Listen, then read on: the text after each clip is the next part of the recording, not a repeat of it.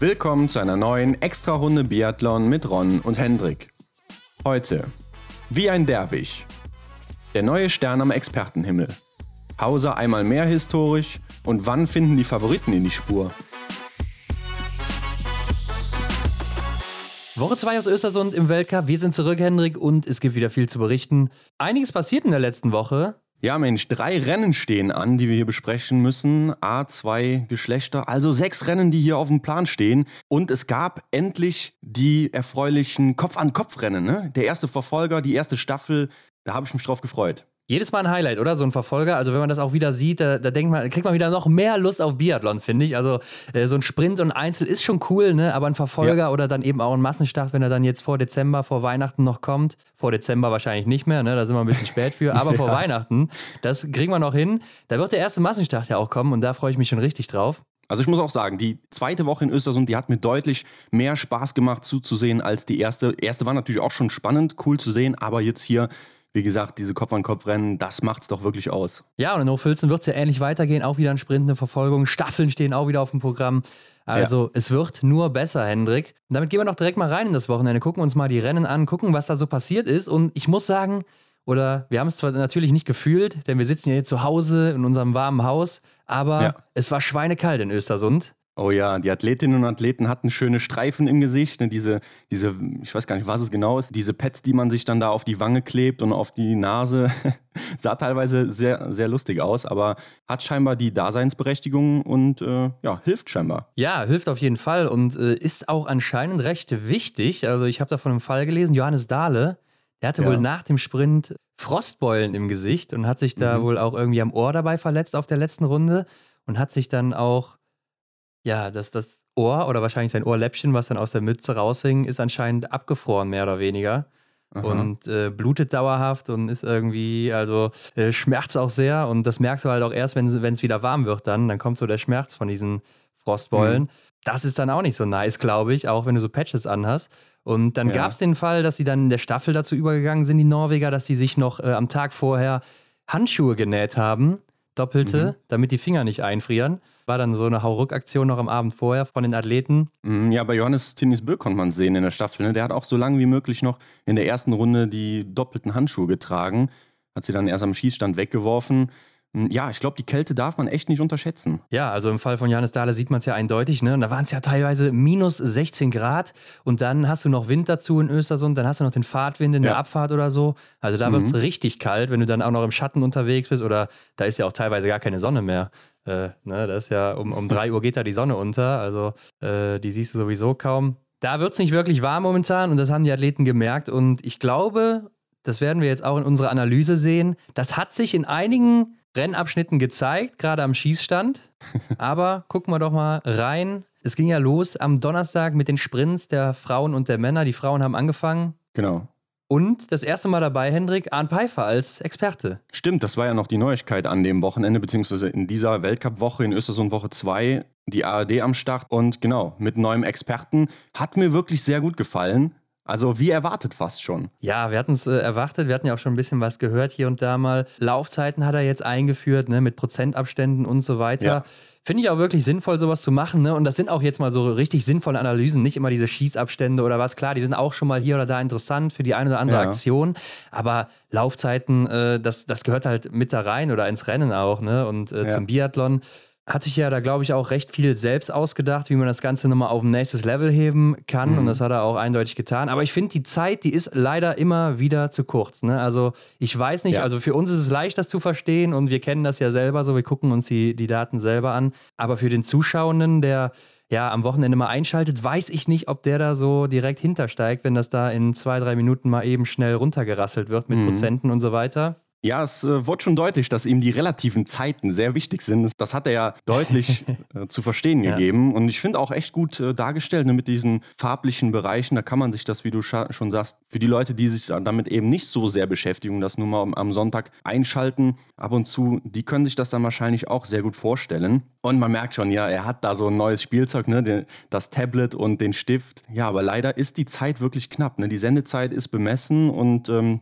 Ich habe das Gefühl, er würde gerne mehr machen, aber äh, ja, ihm fehlt da die Zeit. Ja, auf jeden Fall fehlt ihm ja die Zeit. Müssen wir gar nicht drüber reden. Also, das ist äh, ein Thema, da, da brauchst du mehr als zwei, drei, vier, fünf Minuten, wenn überhaupt. Ja. Für, ähm, und er hat ja auch diese Hürden dann eingeführt, ne, in grün, gelb, rot. Das macht es, glaube ich, ein bisschen einfacher auch.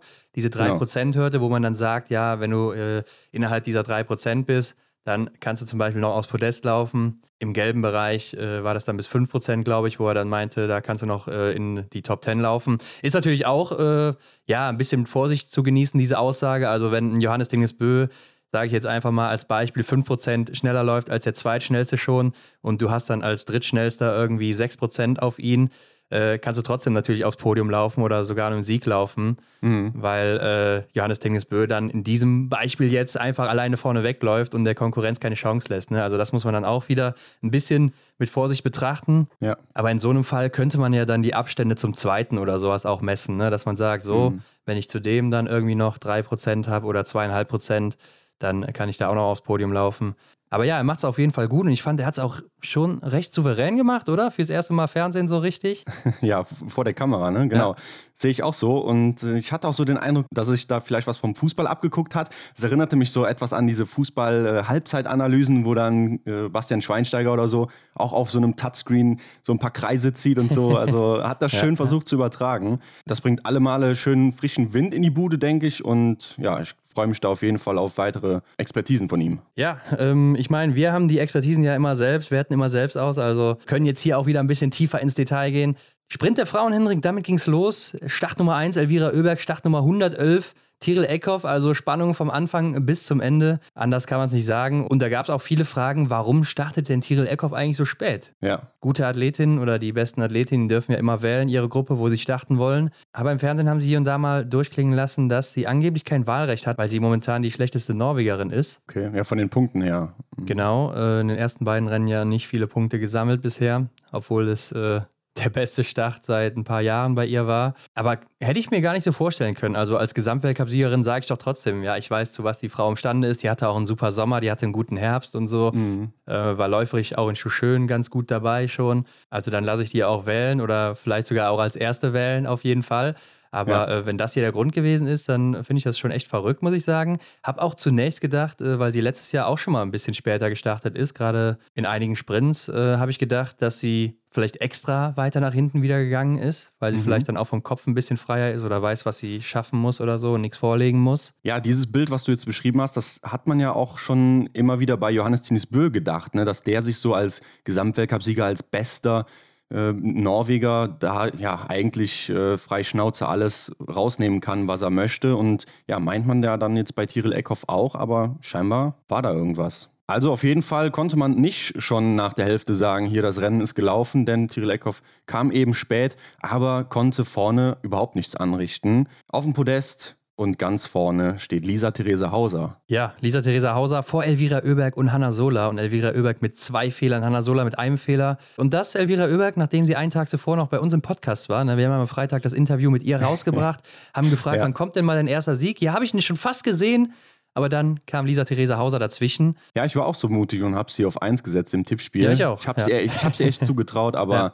ja. leider dann doch nicht. Aber ja, zwei Fehler auch zu viel, oder? Für einen Sieg. Also das wäre schon krass gewesen, wenn ja. sie mit zwei Fehlern gewinnt. Und Lisa Theresa Hauser läuft auch gut, hat die viertschnellste Laufzeit zusammen mit Denise Herrmann. Hier 35 Sekunden hinter Elvira Oeberg, einmal mehr die schnellste, die aber auch Hanna Sola als zweitschnellste schon fast 21 Sekunden mitgibt. Also mhm. die Frau ist einfach der Wahnsinn momentan. Zumindest auf der Strecke, ja. Also im Schießstand eher nicht. ja, definitiv vom anderen Stern ist sie, was das läuferisch angeht. Ja, dieser eine Fehler mehr hm, oder weniger in dem Fall, ja, der hätte dann da zum Sieg geführt. Schade. Wo wir gerade bei Elvira Oeberg sind, Hendrik, was ist eigentlich ein Derwig? Kannst du mir das sagen? Was ist ein Derwig? Also, äh, Willi Haag meinte, sie ist gelaufen wie ein Derwig. Ich habe mal gegoogelt, was ist ein Derwig? Aber ich finde da nichts. Also, wenn ich google, ich würde es euch nicht empfehlen oder wenn, dann äh, werdet ihr auf irgendwas kommen, wo ihr denkt, das hat mit Sicherheit nichts mit Laufen zu tun. Es ist irgendwie ein Tier oder ich weiß es nicht. Hört sich an wie ein den, Tier, ne? Aber ich, ich noch weiß nie gehört, auch nicht. Äh, Derwig, keine Ahnung. Äh, aber ist eigentlich ein cooler Folgentitel, oder? Wie ein Derwig. Wie ein Derwig, Derwig. Ja. ja, wenn wir wissen, was es ist, dann können wir es vielleicht benutzen. Bei uns sagt man ja schon mal so wie der Teufel. Vielleicht hat das damit irgendwas zu tun. Wer weiß. Ja. Schauen wir gleich nochmal nach. Ja, oder im rheinischen Bereich wie der Deivel, ne? Aber ja, ja. Äh, Hm, ja, keine Ahnung. Auf jeden Fall, ja, Elvira Oeberg, die beste Laufzeit, obwohl sie ja auch Start Nummer 1 hatte. Und das, das muss man ja auch nochmal anmerken, denn sie ist noch recht jung, also hat noch vielleicht gar nicht so dieses Wissen, äh, wie muss ich auf der Strecke unbedingt laufen. Klar, es ist jetzt hier ihre Heimstrecke, da kennt sie sich natürlich aus. Ja. Aber auch erstmal das Alter finde ich dann schon bemerkenswert, dass sie mit der ersten Startnummer das beste Rennen läuft und dann auch, weil sie nicht weiß, wo die anderen gerade stehen, weil ich denke, viele Athleten und Athletinnen, die orientieren sich dann auch schon mal daran, ähm, mhm. wenn sie hören oder die Zwischenzeiten zugerufen bekommen. Das war bei ihr ja dann nicht der Fall, weil sie ja vorne alleine weggelaufen ist, als erste natürlich ja. auch ins Ziel gekommen ist. Muss ich schon sagen, Hut ab. Also läuferig ist sie einfach ein Talent. Da kann man ja nur daraus schließen, dass sie eben einfach ihr Rennen angegangen ja. ist, so wie sie es für richtig gehalten hat, denn es gab ja, wie du schon sagst, keine Referenzen. Ne? Ja, ja. Das ist wirklich, wirklich Wahnsinn. Ja, das unterstreicht das Ganze nochmal, dass sie wirklich ähm, läuferisch das absolute Top-Niveau gerade hat. Aber Lisa Theresa Hauser macht ein perfektes Rennen am Schießstand und läuft damit ja auch ins gelbe Trikot, Hendrik. Ja, zum ersten Mal. War überhaupt schon mal eine Österreicherin in gelbem Trikot? Nee, ist das erste Mal für Österreich überhaupt. Das erste Mal natürlich ja. dann auch für sie. Auch erster Sprintsieg äh, der Karriere. Ne? Stimmt, ne? Zweiter erster Weltcupsieg auch überhaupt. Also sie ist wirklich diejenige, die in Österreich jetzt hier quasi von Woche zu Woche Geschichte schreiben kann, was den österreichischen Biathlon betrifft. Ja, und äh, sie hat jetzt einen Sprintsieg, einen Einzelsieg und einen Massenstartsieg. Also es fehlt nur noch die Verfolgung. Ne? Hätte sie am nächsten Tag dann draufsetzen können.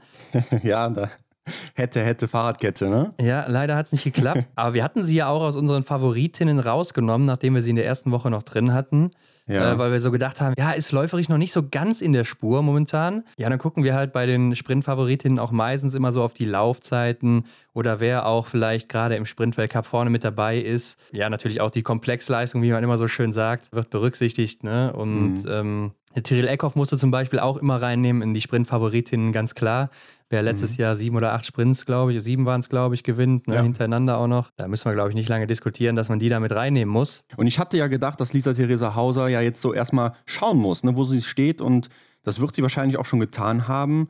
Aber ich habe jetzt so langsam den Eindruck nach dem Wochenende von Woche zwei, dass sie ja den Aufwind aus der letzten Saison wirklich wieder aufnimmt ne? und dass sie jetzt wieder beflügelt wird. Und ich kann mir vorstellen, dass wir sie den ein oder anderen Renntag noch vorne sehen werden. Ja, glaube ich auch. Also echt souverän, gerade am Schießstand. Ne? 100 Prozent an diesem Wochenende, da kommen wir nachher auch ja. nochmal zu. Also es gefällt Aber mir richtig gut. Wirklich gut. Und Platz 3 muss ich auch mal gerade ansprechen. Hanna Sola entwickelt sich auch immer besser. Ne? Läuferig war sie ja schon immer top, jetzt auch am Schießstand ein bisschen souveräner geworden. Ne? Ich ja. bin immer noch äh, ein bisschen skeptisch. Ist es vielleicht Östersund, dass sie einfach gut liegt, weil sie da auch am Ende der letzten Saison gut war? Warten wir mal ab, wie das jetzt mhm. in Hochfilzen sich entwickelt. Aber momentan echt stark. Und Ginara Alimbeka war dahinter ja genauso. Ne? Also auch hier wieder alles getroffen, solide gelaufen mit der zehnten Laufzeit, also mit der ist auch zu rechnen. Und wahrscheinlich auch eine, die man da oben nicht so leicht wegkriegt. Genauso wie Franziska Preuß, die beste Deutsche auf Platz 5, Hendrik. Ja, stimmt. Also sie hält sich da auch echt gut, ähm, ist definitiv zurzeit die beste Deutsche. Siebte Laufzeit hat sie an dem Tag 36 Sekunden Rückstand auf Elvira Oeberg. Ja, wenn wir sie mal von der Spitze abrechnen, dann ist sie noch 16 Sekunden hinter Hanna Sola. Ähm, und auf jeden Fall auf Podestkurs, würde ich sagen. Im deutschen Team gab es ja noch eine kurzfristige Änderung. Anna Weidel, krankheitsbedingt äh, nicht gestartet. Ja, sehr schade für sie, weil sie sich ja auch gerade noch empfehlen muss, für den Weltcup-Kader dabei zu bleiben. Äh, ich ja. denke, dass sie aufgrund der Leistung in der ersten Woche weiter dabei ist. Jetzt mhm. auch noch Filzen, also sollte sie wieder fit sein. Ne? Ansonsten wird sie wahrscheinlich schon ausgewechselt, definitiv. Aber ich glaube, wenn das nichts Schlimmeres ist und so hat sich angehört, dann wird sie wieder dabei sein. Ja, ähm, ja Franzi Preuß, wenn man sich auch mal dieses Paket anguckt, hier von der vierten Laufzeit mit Denise Herrmann, Lisa Theresa Hauser, 35 Sekunden etwa, bis zur achten Laufzeit 36,4 Sekunden von Anaïs Chevalier-Boucher. Also ja. super eng zusammen hier die Damen. Ja, das sind nur vier Sekunden. Ja, also die holen dann eher die Zeit wieder am Schießstand raus, wo dann eine Franzi Preuß oder eine Lisa Theresa Hauser auch oben mit dabei sind oder eben auch eine Hanna Oeberg, ne? Mhm. Einfach nur stark. Die ja dann auch, Hanna Oeberg auf Platz 11 gelandet ist, aber mit zwei Fehlern wieder, ne? War für mich auch eine der Favoritinnen, hab sie auch mit drin gehabt wieder, aber ist mhm. aktuell auch noch nicht so safe am Schießstand. Nee, kommt mir auch noch vor wie so eine kleine Wundertüte, kann ich noch nicht so gut einschätzen. Ja, also eben. Ja. hier und da traut man es ihr zu, aber ja, dann wird man doch auch schon mal wieder enttäuscht. Vor ihr aber noch zwei Deutsche, nämlich Denise Herrmann auf Rang 9 mit einem Fehler und Vanessa Vogt auf Rang 10 mit null Fehlern. Und Von Vanessa Vogt bin ich auch wirklich begeistert. Wie sie sich jetzt hier in der letzten Woche entwickelt hat, beziehungsweise auch schon über den Sommer hinweg. Aber jetzt hier im Winter sieht man es halt erst. Sie weiß auf jeden Fall, dass sie da oben angekommen ist, beziehungsweise im Team angekommen ist. Und ja, präsentiert sich einfach gut. Ja, klettert auch in den Laufzeiten immer wieder ein bisschen höher. Ne? Also jetzt 22. Laufzeit, eine Minute drei zurück. Auch nur drei Sekunden hinter Tiril Eckhoff. Klar, die hatte jetzt hier keinen guten Tag läuferisch, wie man sieht. Das ja. ist nicht normal für sie. Aber trotzdem, äh, das lässt sich auf jeden Fall sehen. Ist auch in einem Bereich von einer Lucy Schavatova, die auch immer sehr schnell ist. Schneller ja. als Lisa Vitozzi. Also hier echt ein gutes Rennen gemacht. Und klar, mit, mit, äh, zehn Treffern willst du natürlich auch irgendwo weiter nach vorne, aber ich glaube, es kommt dann eben mit der Zeit bei ihr. Und sie mhm. hat eine richtig gute letzte Runde hingelegt, ne? Ist da die acht schnellste gewesen, 17 Sekunden hinter Elvira Oeberg, klar, aber nur sechs Sekunden hinter Denise Herrmann, die die zweitschnellste letzte Runde hatte. Und das ist schon mal richtig gut. Ist dann auch schneller als eine Dorothea Viera, eine Ginara Alimbekova, eine Marketa Davidova, eine Julia Simon, eine Tyrell Eckhoff auf der letzten Runde schneller als eine Marta Olsby-Reuseland. Das war ein richtig gutes Rennen von ihr und damit ja auch die Olympianorm safe für sie. Steht zwar jetzt noch gar nicht so sehr im Fokus, ne, hat man ja oft in Interviews nach dem Rennen gehört, aber ich denke, das ist auf jeden Fall schon mal gut fürs Selbstbewusstsein da kann man drauf aufbauen. Dahinter Henrik Martha Holzby-Reuseland auf Rang 12, aber mit nur einem Fehler. Also Martha Holzby-Reuseland mit einem Fehler sehe ich eigentlich schon fast auf dem Podest.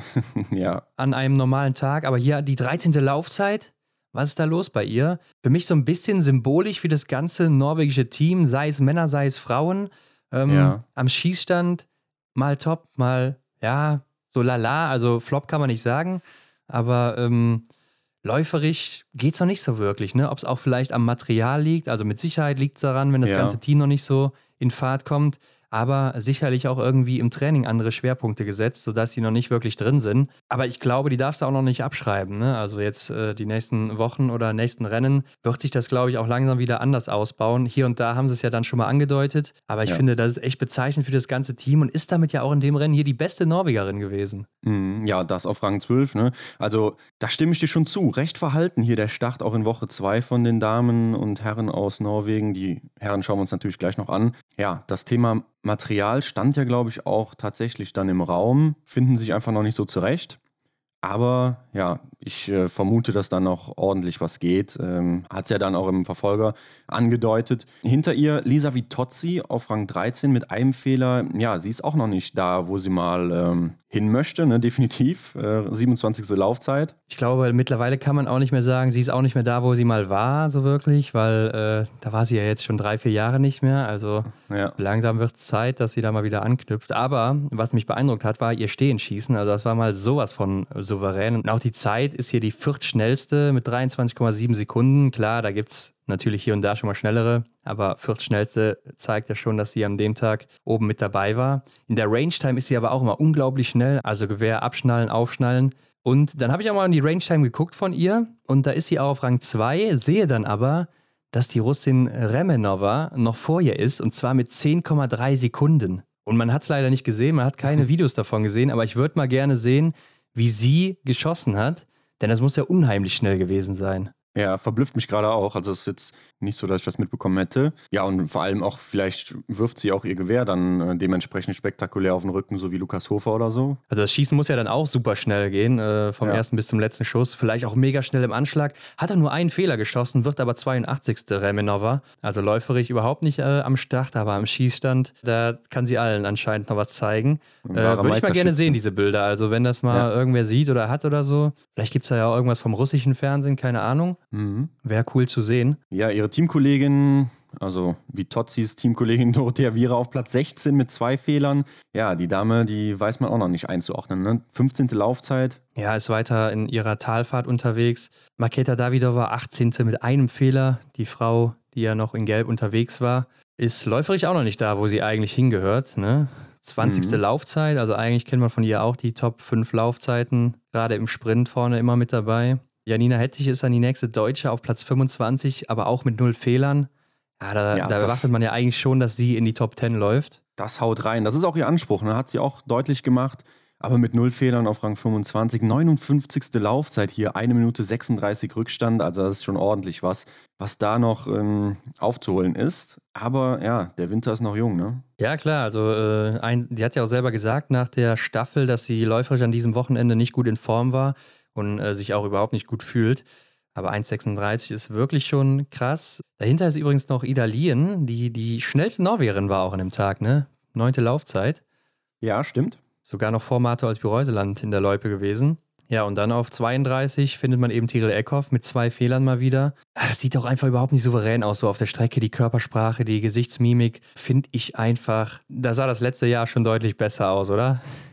Ja, Stand jetzt würde ich denken, sie hat hier irgendwie ihre Zwillingsschwester eingesetzt. Also sie hat gesagt, komm, fahr du mal. Also ich weiß nicht, ob sie eine hat, aber stelle ich mir jetzt so vor. ich glaube nicht, Weil Hendrik. Eine Minute auf Platz 1 der Laufzeiten, das ist natürlich schon viel. Und ja, sieht einfach aus wie ausgewechselt. Ja, und so langsam müsste sie jetzt auch in Fahrt kommen, damit sie dann auch ihren Negativtrend aus den letzten Jahren überbieten kann oder genau. da mal äh, wieder gleichziehen kann zumindest. Mhm. Ich habe noch eine Grafik gesehen, also ihr Verlauf bis jetzt ist noch im grünen Bereich, was, was sie betrifft. Äh, bis sie zum Sprint, ja?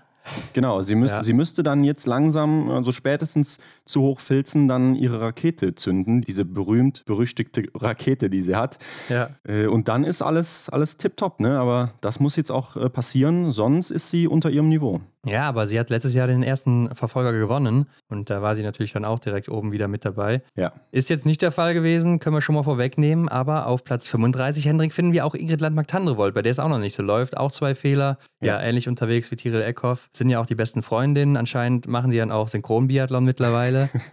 ja, Seelenverwandte, ne? die sprechen sich äh, über Telepathie irgendwie ab, ich weiß es nicht. Schauen wir uns noch die letzte Deutsche an in diesem Bunde hier. 53. Platz, Vanessa Hinz mit zwei Fehlern, 46. Laufzeit. Da ist auch noch einiges zu machen. Ja, läuferig natürlich unterirdisch, muss man sagen. Äh, sie hat ja dann auch so ein bisschen erzählt, dass sie im Moment ihre Laufform sucht, die sie vor zwei Wochen in Obertiljach noch hatte. Ja. Aber wir haben ja die Ergebnisse da gesehen. In Obertiljach war auch nicht wirklich über, überzeugend. Also da war sie auch schon so 3% hinter Franzi Preuß, was schon mhm. sehr viel ist dann bist du natürlich dann auch 5, 6, 7, 8 Prozent hinter einer Elvira Oeberg. Also ja, bin ich mal gespannt, ob da noch was geht. Denn ich könnte mir vorstellen, dass ihr Platz auch so langsam anfängt zu wackeln, denn im IBU Cup mhm. geht es ja gut ab. Reden wir nachher noch drüber. Stimmt, ja, sollten wir auch auf jeden Fall mal ansprechen. Also da zeigt sich die deutsche Mannschaft auch, also sowohl bei den Damen als auch bei den Herren ja. wirklich gut. Da kommt Druck von unten und ja, sehe ich auch so. Also da sägt vielleicht die ein oder andere schon am Stuhlbeinchen. ist schon leicht angesägt, also sitzt sich wahrscheinlich schon nicht mehr so gut. Auf Platz 48, Hendrik, ist aber noch Julia Simon mit vier Fehlern. Also sie ist ja echt auch wieder unterwegs wie im letzten Jahr. Ne? Man weiß nicht, was bei ihr rauskommt am Ende, ja. äh, wo sie läuferisch landet, wo sie am Schießstand unterwegs ist. Vier mhm. Fehler natürlich enorm. Also ja, das ist das alte Lied. Das 60 Prozent Trefferleistung, ja, es ist das alte Lied. Genau.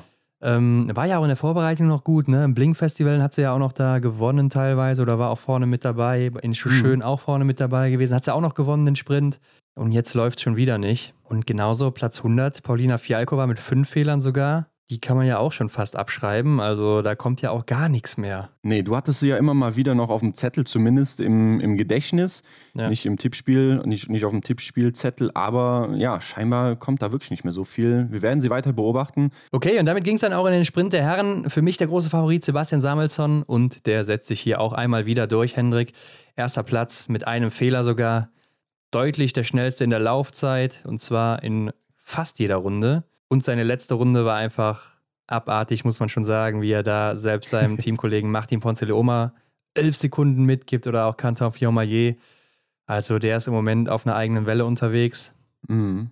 Und es macht einfach Spaß, ihm zuzugucken, oder? Ja, da stimme ich dir absolut zu. Also es ist wirklich eine Freude, ihm zuzusehen, äh, gerade auch so letzte Runde oder so, wenn es dann Mann gegen Mann geht, was wir ja dann dieses Wochenende gesehen haben. Ja, er hat einfach eine Körpersprache, wie wir letzte Woche schon mal gesagt hatten, das ist einfach ja, super schön anzuschauen. Ja, und das war ja auch die Rückkehr des Christian Dexner für dieses Jahr das erste Mal. Und äh, er hat ja auch selber gesagt, dass äh, Sebastian Samuelsson ein Selbstbewusstsein hat, dass er fast Platz in seinem Anzug. Ja. Und dass er hier auch läuft wie ein Rennpferd, also perfekt mal wieder beschrieben vom Meister persönlich. ähm, ja, ein Kraftpaket ist er einfach und er strahlt die Körpersprache aus, die ein Gewinner ausstrahlen muss, meiner Meinung nach. Genau, aber äh, Sebastian Samuelsson ja genauso, ne? genauso ist es, ja. okay. Ja, hinter ihm Emilien Jacquelin aus Frankreich, gefolgt von Teamkollege Quentin Fiormaillet, beide mit einem Fehler. Und ja, das spiegelt sich auch in der Laufzeit wieder, denn hier ist dieselbe Reihenfolge angesagt. Kriegen hier 20 Sekunden, Quentin Fiomayer sogar 22 Sekunden auf Sebastian Samuelsson oder von Sebastian Samuelsson. Ja, ist einfach nur der Wahnsinn. Äh, Emilien Jacquelin war ja, ist aber auch sehr gut unterwegs, ne? Haben wir ja letzte Woche auch schon gesagt. Trotz ja. Verletzungen, einfach Wahnsinn, was er da äh, abreißt momentan. Aber ja, keiner kommt an den Schweden ran. Und die beiden, also Jacqueline und Fiormaillet, ja auch quasi synchron unterwegs, so. Also äh, Fiormaillet steht ihm ja kaum nach. Ja, sie haben ein sehr ähnliches Rennen gelaufen. Ja. Platz 4 finde ich auch interessant. Eduard Latipov äh, mit zehn Treffern ist auch so ein Mann, der immer gefährlicher wird von Rennen zu Rennen. Ja. Äh, entwickelt sich auch immer besser, also äh, überholt auch mittlerweile, oder ich würde sagen, er hat es schon getan, äh, Alexander Loginov als besten genau. Russen. Ja, ist jetzt bester Russe, der, der Latipov. Sehe ich auch so. Und bester Norweger ist äh, hier mal wieder Vettel Sjostad Christiansen, der auch äh, einen guten Winter oder zumindest gut startet hier mit einem Fehler auch. Bisschen langsamer als die Franzosen mit der vierten Laufzeit. Äh, also man sieht auch, wo wir gerade die Laufzeit wieder ansprechen. In den Top 5 sind die vier besten Läufer. Nur Eduard Latipov schiebt sich eben noch vor Christiansen. Ja, da kann man sich wirklich sehr gut äh, orientieren, auch wenn man dann für nächste Woche den Sprint mal tippen muss oder möchte. Da kann man sich hier nochmal einen guten Einblick holen, wer denn da überhaupt so Favorit ist. Ne? Aber das macht äh, die Laufzeit echt gut deutlich. Hinter Christiansen finden wir auf Platz 6 Dollar und Greit. Null Fehler, ja, da habe ich nicht dran gezweifelt. Aber läuferisch 21. Laufzeit, da ist noch einiges zu machen. Ja, definitiv. Äh, geht schon ein bisschen bergauf, würde ich sagen, aber Klar, es ist noch nicht der Stola, den wir aus der letzten Saison kennen.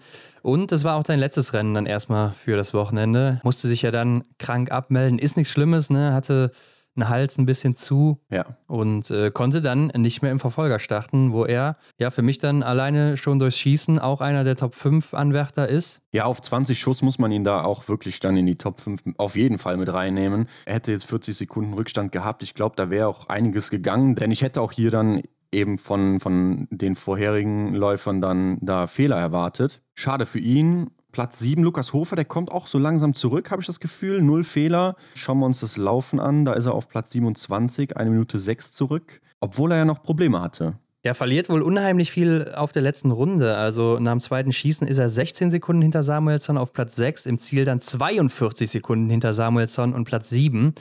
Also wurde von Christiansen noch überholt und verliert circa 26 Sekunden hier auf den Schweden nochmal. Ja. Ja, Lukas Hofer haben wir letzte Woche drüber geredet. War er vielleicht krank? Äh, war er nicht?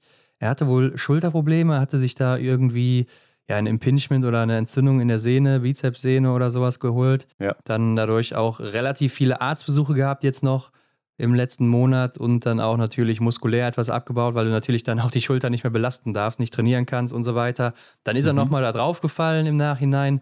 Also kein guter Monat für ihn. Da sieht man, wie schnell dann die Form auch wieder kippen kann. Ja, die letzte Zeit wahrscheinlich nicht optimal für ihn gelaufen. Kann man ja schon wieder vielleicht sogar Parallelen zu Franziska Preuß finden. Man hat ja da auch immer oft gesagt, wenn die mal gesund bleibt, ne, was ist ihr dann zuzutrauen? Ähm, Ähnliches kann man ja über Lukas Hofer sagen. Ne? Wenn der die Vorbereitung gut durchkommt, dann ist ihm auch mehr zuzutrauen als in den letzten Jahren. Ja, die letzten Jahre liefen allgemein nicht so, besonders bei ihm, gerade was die Vorbereitung anging, immer wieder mal krank gewesen, verletzt gewesen. Ja. Und er wird natürlich auch nicht jünger, muss man auch, muss man auch ja. einfach mal so sagen. So geht es jedem und jeder, genau. Und dann im Alter nochmal verletzt oder krank zu sein, ist natürlich auch nicht förderlich dann für die weitere Karriere. Aber dahinter auch Tajebö vor Johannes Tingnesbö, beide einen Fehler. Ungewohntes Bild auch hier, ähnlich wie bei den Damen mit Martha Olsby-Reuseland. Also wieder so dieses Symbol für die Norweger, bei denen es einfach noch nicht so wirklich läuft. Ja, sie kommen hier so gerade in die Top Ten rein. Tajebö ist mit der siebten Laufzeit noch ganz okay dabei. Äh, und Johannes Tinnisbö, von dem man natürlich eigentlich anderes erwartet, ist hier mit der zehnten Laufzeit unterwegs, kriegt 43 Sekunden von Sebastian Samuelsson. Das kennt man eigentlich umgekehrt, oder? Aus dem letzten Jahr. Definitiv. Also vielleicht nicht, dass Samuelsson Zehnter ist, aber dass Johannes Tinnisbö auf jeden Fall die besten Zeiten setzt. Ja. Und ähm, ja, das ist schon heftig. Ich habe jetzt schon erwartet, dass es in der zweiten Woche wieder ein Stückchen mehr nach vorne kommt. Mhm. Hat mich dann überrascht, dass es nicht so ist. Und ja, er, ich weiß nicht, so am Ski sieht es auch so aus, als würde er noch so ein bisschen schwanken im, im, Verhältnis zu sonst, wo er sonst gut unterwegs war oder fitter war. Ja. Äh, da bin ich auch mal gespannt, ob das wirklich noch in die richtige Richtung gehen kann bei ihm. Mhm. Noch sind wir ja früh in der Saison, ne? also da sollten wir ja. noch nichts übertreiben, aber so langsam muss er auch wieder in Fahrt kommen, glaube ich. Ja, und Arndt hatte ihn ja auch als Experten in seiner Analyse zwischen. Wo er dann da das Liegenschießen beobachtet hatte und gezeigt hat, wo hier und da noch ja einiges zu verbessern ist in Augen von Arndt. Er ist wirklich viel in Bewegung auf der Matte noch. Das sieht man wirklich gut. Hat Arndt echt mal gut deutlich gemacht, wie das so aussieht bei ihm. Da achtet man vielleicht gar nicht so sehr drauf während des Rennens. Ja, mir ist schon mal aufgefallen, dass er sehr lange braucht bis zum ersten Schuss häufig. Also, dass er da echt noch drei, vier Mal hin und her rüttelt oder so. Gerade auch im Stehendanschlag macht er das. Aber wenn er dann loslegt, dann geht es eben ab wie die Feuerwehr meistens. Ähm, Im Idealfall trifft er dann natürlich auch, was aber ja auch mhm. nicht immer so gut geklappt hat. Und mit einem Fehler muss man ja auch echt sagen, da gehst du eigentlich davon aus, er läuft hier um den Sieg. Oder ja, holt klar. sich sicher den Sieg vielleicht sogar ja, hier ziehen wir jetzt wieder den Vergleich zu Samuelsson, der ja gleiche Fehleranzahl hatte. Und Johannes Bö ist einfach 50 Sekunden äh, langsamer im Ziel. Also, das ist ja ein sehr, sehr ungewöhnliches Bild und gilt auf jeden Fall für ihn zu, zu verbessern. Bester Deutscher, Johannes Kühn mit einem Fehler auf Platz 12 und der war sichtlich gerührt danach,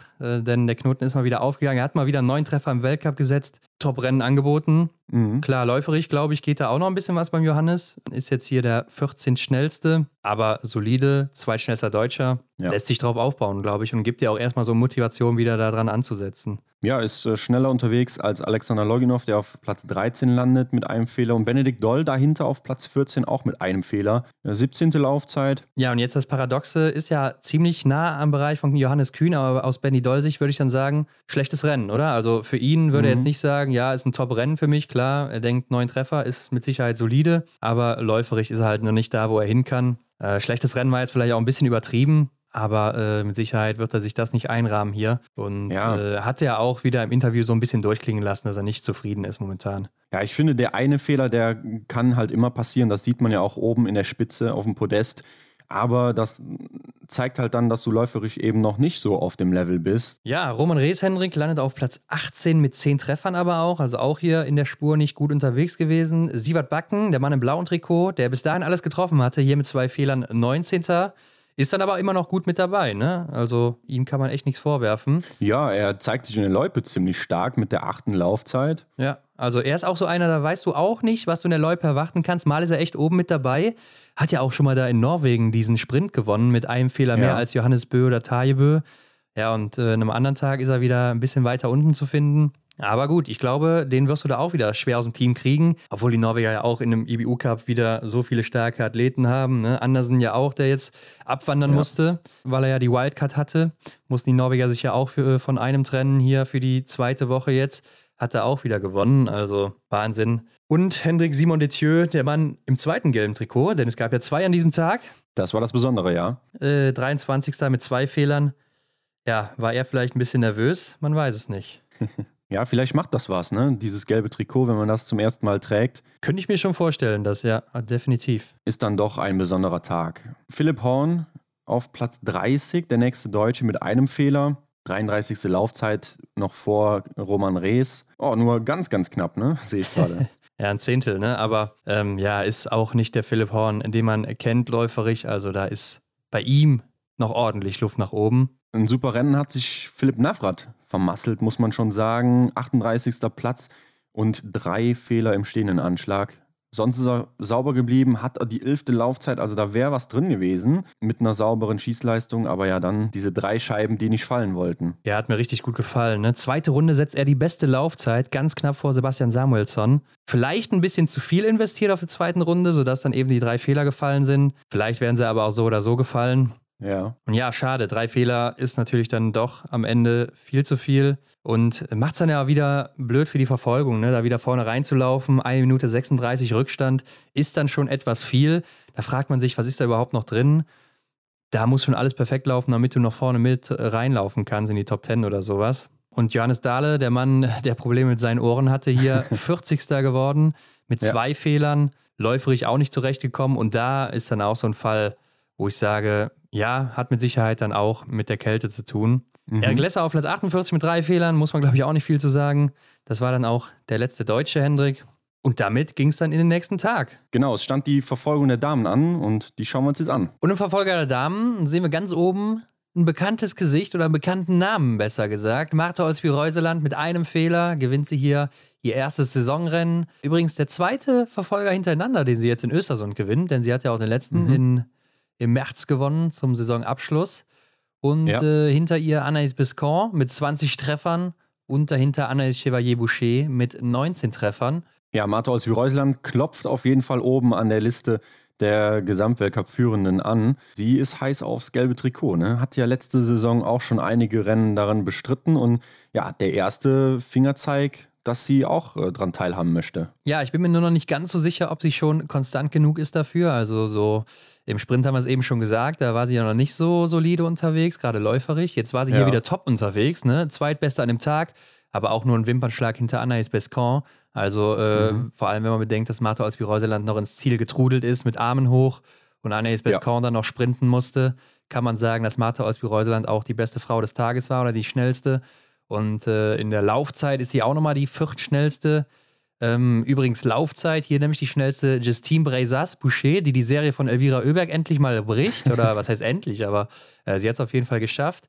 Denn ja. die Schwedin hier nur auf Platz 2 läuferig. Mhm, ja, und erschreckend schon 16 Sekunden zurück, oder? Also das hätte ich jetzt nicht erwartet, dass es so stark ist. Ja, äh, immerhin noch Zweite, oder? Also ja. man kann ja auch nicht sagen, jeder Tag ist der gleiche. Also man fühlt sich ja auch nicht jeden Tag in Topform.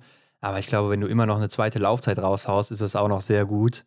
Ja. Und äh, das im vierten Rennen der Saison, vierte Einzelrennen, muss man auch sagen. Ne? Aber, wo wir auch schon bei Elvira Oeberg sind, schießt einfach noch zu viele Fehler. Ne? 80% Trefferquote in den Einzelrennen in dieser Woche. Hier auch wieder vier Fehler geschossen. Ja, dann kannst du auch nicht vorne angreifen. Auch wenn sie fast jede Runde ja wieder vorne rangelaufen ist. Ja, wirklich äh, verrückt, wie sie das immer wieder noch schafft dann. Aber ja, am Schießstand muss einfach laufen. Das ist gerade noch nicht so der Fall. Und da gab es dann auch die Frage, die hat uns jemand bei Instagram gestellt, warum denn eigentlich immer die jüngeren Geschwister, oder häufig ist es zumindest so im Sport, dass die jüngeren Geschwister besser sind als die älteren. Bei den Bös ist es ja auch so, ne? Die Bös, Foucault, ne? Simon Foucault, Martin Foucault. Stimmt. Ist mhm. auch der Jüngere gewesen. Dann bei den Öbergs ist es vielleicht noch nicht so, aber es sieht zumindest danach aus, dass es könnte es so kommen. Also läuferisch ist sie auf jeden Fall ja schon stärker. Ja.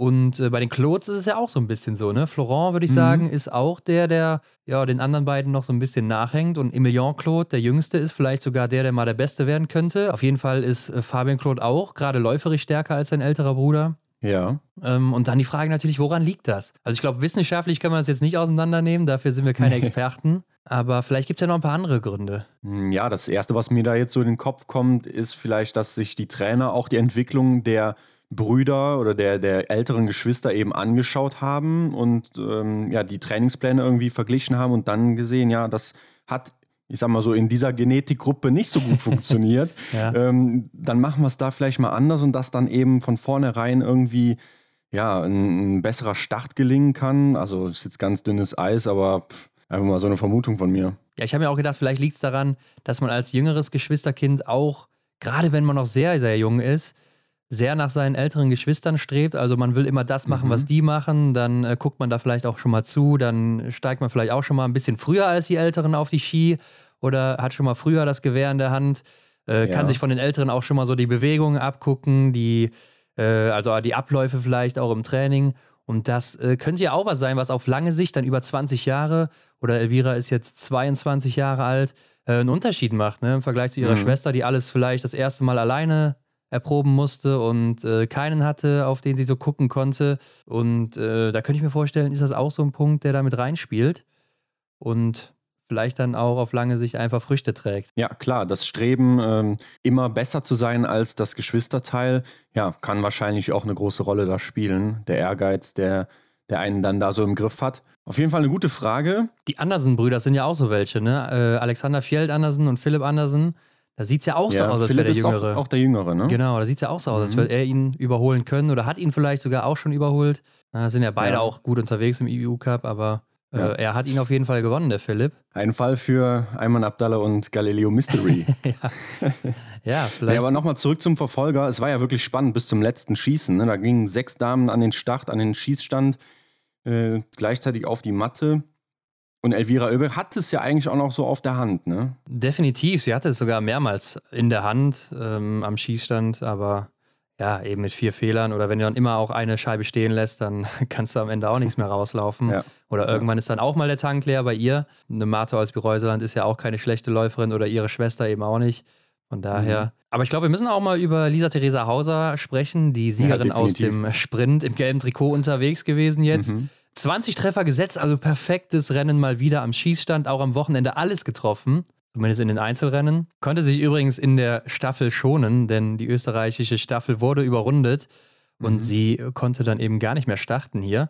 Aber nochmal zurück hier. Ähm, läuferig habe ich was anderes von ihr erwartet. Ich habe gedacht, sie holt ja. sich hier echt den Doppelsieg und mit 20 Treffern hätte man das eigentlich auch erwartet, ne? Ja, also Lisa Therese Hauser kann man, glaube ich, an dem Wochenende wieder nur zusprechen, dass es wirklich wieder Spaß gemacht hat, ihr zuzusehen, wie sie da konstant auch wirklich fix am Schießstand unterwegs war. Also das sah so souverän aus und bei uns im Podcast hat sie uns ja auch noch erzählt, sie hofft, dass sie da ähm, sicher arbeiten kann, auch zu Beginn der Saison schon direkt gut reinkommen kann und das zeigt sie ja hier dann auch im Folgerennen des Sprints und ja, war einfach klasse.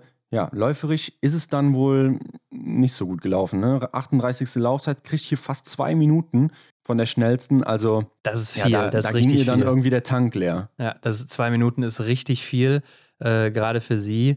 Und hätte ich so nicht erwartet. Also klar, ich glaube auch nicht, dass es nur Material ist. Ne? Wird vielleicht ja. auch ein Punkt gewesen sein. Aber zwei Minuten sind dann sicher nicht nur das Material. Aber trotzdem in der Range-Time, du hast es angesprochen, die viertschnellste, vor ihr nur die bekannten Namen, Lisa Vitozzi, Hanna Oeberg und Lena Hecki mal wieder. Aber ich habe so das Gefühl, Lisa Theresa Hauser holt momentan das Optimale für sich raus, oder? Sie mhm. äh, ist läuferig noch nicht so in der Topform, wo sie letztes Jahr zeitweise unterwegs war aber schießt sehr gut, ist so wieder auf ihrem alten Pfad zurück, wo sie war ja damals immer eine sehr gute Schützin, hatte Probleme im Laufen, das, finde ich, hat sie jetzt so in den Griff bekommen, ist auch eine gute ja. Läuferin geworden und schießt jetzt auf einmal auch wieder richtig gut. Und da haben wir ja auch mal mit ihr drüber geredet, ne? Mhm. Könnte es sein, weil du jetzt so schnell läufst, dass du deshalb auch schlechter schießt? Und da meinte sie ja auch, ja, das haben meine Trainer auch gesagt, aber ich selber spüre das jetzt nicht so. Aber vielleicht war es ja wirklich so und sie hat jetzt über den Sommer rausgekriegt, wie sie das handeln kann. Und äh, ja, immer noch eine heiße Kandidatin, ganz klar auf den Gesamtweltcup-Sieg für mich, wenn sie dann auch läuferisch noch in Spur kommt und äh, weiter so schießt, ja. wer will sie denn dann mhm. stoppen? Ja, vermutlich nur sie selbst dann. Aber ja, das ist sehr hochgeriffen von dir, ne? sie da schon als Titelanwärterin zu sehen. Aber ich glaube, das ist auch möglich.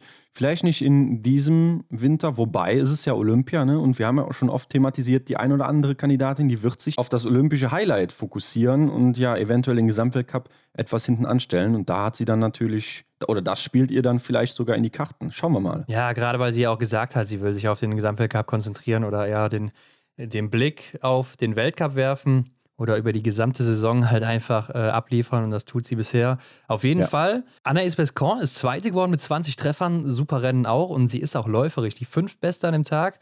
Also insgesamt ja auch die Beste, ne, haben wir eben schon kurz angesprochen. Ja. Hat, glaube ich, auch vorher keiner so auf dem Zettel gehabt. Und auf der letzten Runde muss ich sagen, habe ich sie eigentlich nicht als Favoritin gesehen, aber ich habe mir gedacht, wenn sie dran bleibt bis zum Zielsprint, dann habe ich sie schon damit drin gesehen, denn ich glaube, mhm. sie hat unglaublich Power so auf den letzten Metern und hat sie ja dann auch bewiesen, indem sie ihre Kollegin Anaïs Chevalier-Boucher geschlagen hat. Ja, hatte ich so auch nicht auf dem Zettel. Also da habe ich auch eher dann äh, Anaïs Chevalier-Boucher eher vorne gesehen, aber gut, so ist das manchmal. Beste Deutsche an dem Tag, Franziska Preuß auf Rang 5, zwei Fehler geschossen, Isoliert betrachtet ist sie auch die fünf Beste an dem Tag, also Top mhm. 5, solides Ergebnis. Läuferisch auf Platz 8 in der Laufzeit. Kann man im, im Grunde nichts Schlechtes sagen, oder? Ja, ich finde, zwei Fehler ist dann hier in dem Feld schon einer zu viel. Da kannst du auch nicht nach vorne rücken. Das siehst du ja auch, ist kein Platz nach vorne gerückt eben an dem Tag. Ja, ansonsten ein solides Rennen, klar. Ich glaube, läuferisch hat sie auch schon bessere Tage gehabt, aber achte Laufzeit, was willst du da groß meckern? Trotzdem, da ist noch Luft nach oben bei ihr. Und ja, ich weiß noch, letztes Jahr in Hochfilzen ist sie richtig gut abgegangen, ne? teilweise in einem Sprinter oder in einem einen Sprintrennen, äh, weiß ich noch, da war sie schneller als Martha aus Bireuseland, Tiril Eckhoff auf der letzten Runde. Ich meine, hier ja auch wieder schneller als Tiril Eckhoff, aber die hat auch nicht ihre besten Tage momentan. Mhm. Ja, Hanna Oeberg dann auf Platz 6 gelandet, auch mit drei Fehlern einfach zu viel. Denise Herrmann achte geworden, kämpft sich einen Platz nach vorne mit zwei Fehlern aber auch läuferisch ja im Bereich von Franzi Preuß und damit nicht da, wo man sie kennt. Also der Trend geht weiter bei Denise Herrmann. Ja, Schritt für Schritt. Ne? Und dann ist auf einmal Olympia vor der Tür und äh, dann wissen wir alle, wo sie ist. ja, Hendrik, ich weiß es nicht. Ich bin da noch immer noch ein bisschen skeptisch, aber warten wir mal die nächsten Wochen ab. Lena genau. Hecki kämpft sich auf jeden Fall auch nach vorne mit nur einem Fehler von Platz 15 auf 9. Also auch cool, sie mal wieder in den Top 10 zu sehen. Mhm. Ähm, Östersund war ja auch im März schon ein ganz gutes Pflaster bei ihr. Und hoffen wir mal, dass es nicht nur am Ort liegt, sondern auch an ihrer Form momentan, wenn sie da wieder zurückgefunden hat. Ja, dann könnte es auch wieder mal weiter nach oben gehen. Und Alim Becker war immer noch in den Top 10 vor ihrer Landsfrau Hanna Sola. aber auch mit drei und vier Fehlern. Mhm. Ähm, ja, die beiden treten immer nur im Doppelpack auf, habe ja, ich das ne? Gefühl. Ne? Ist so, wirklich. Also äh, auch immer Fünfter, Sechster oder Vierter, Fünfter geworden oder sowas oder Dritter, Vierter.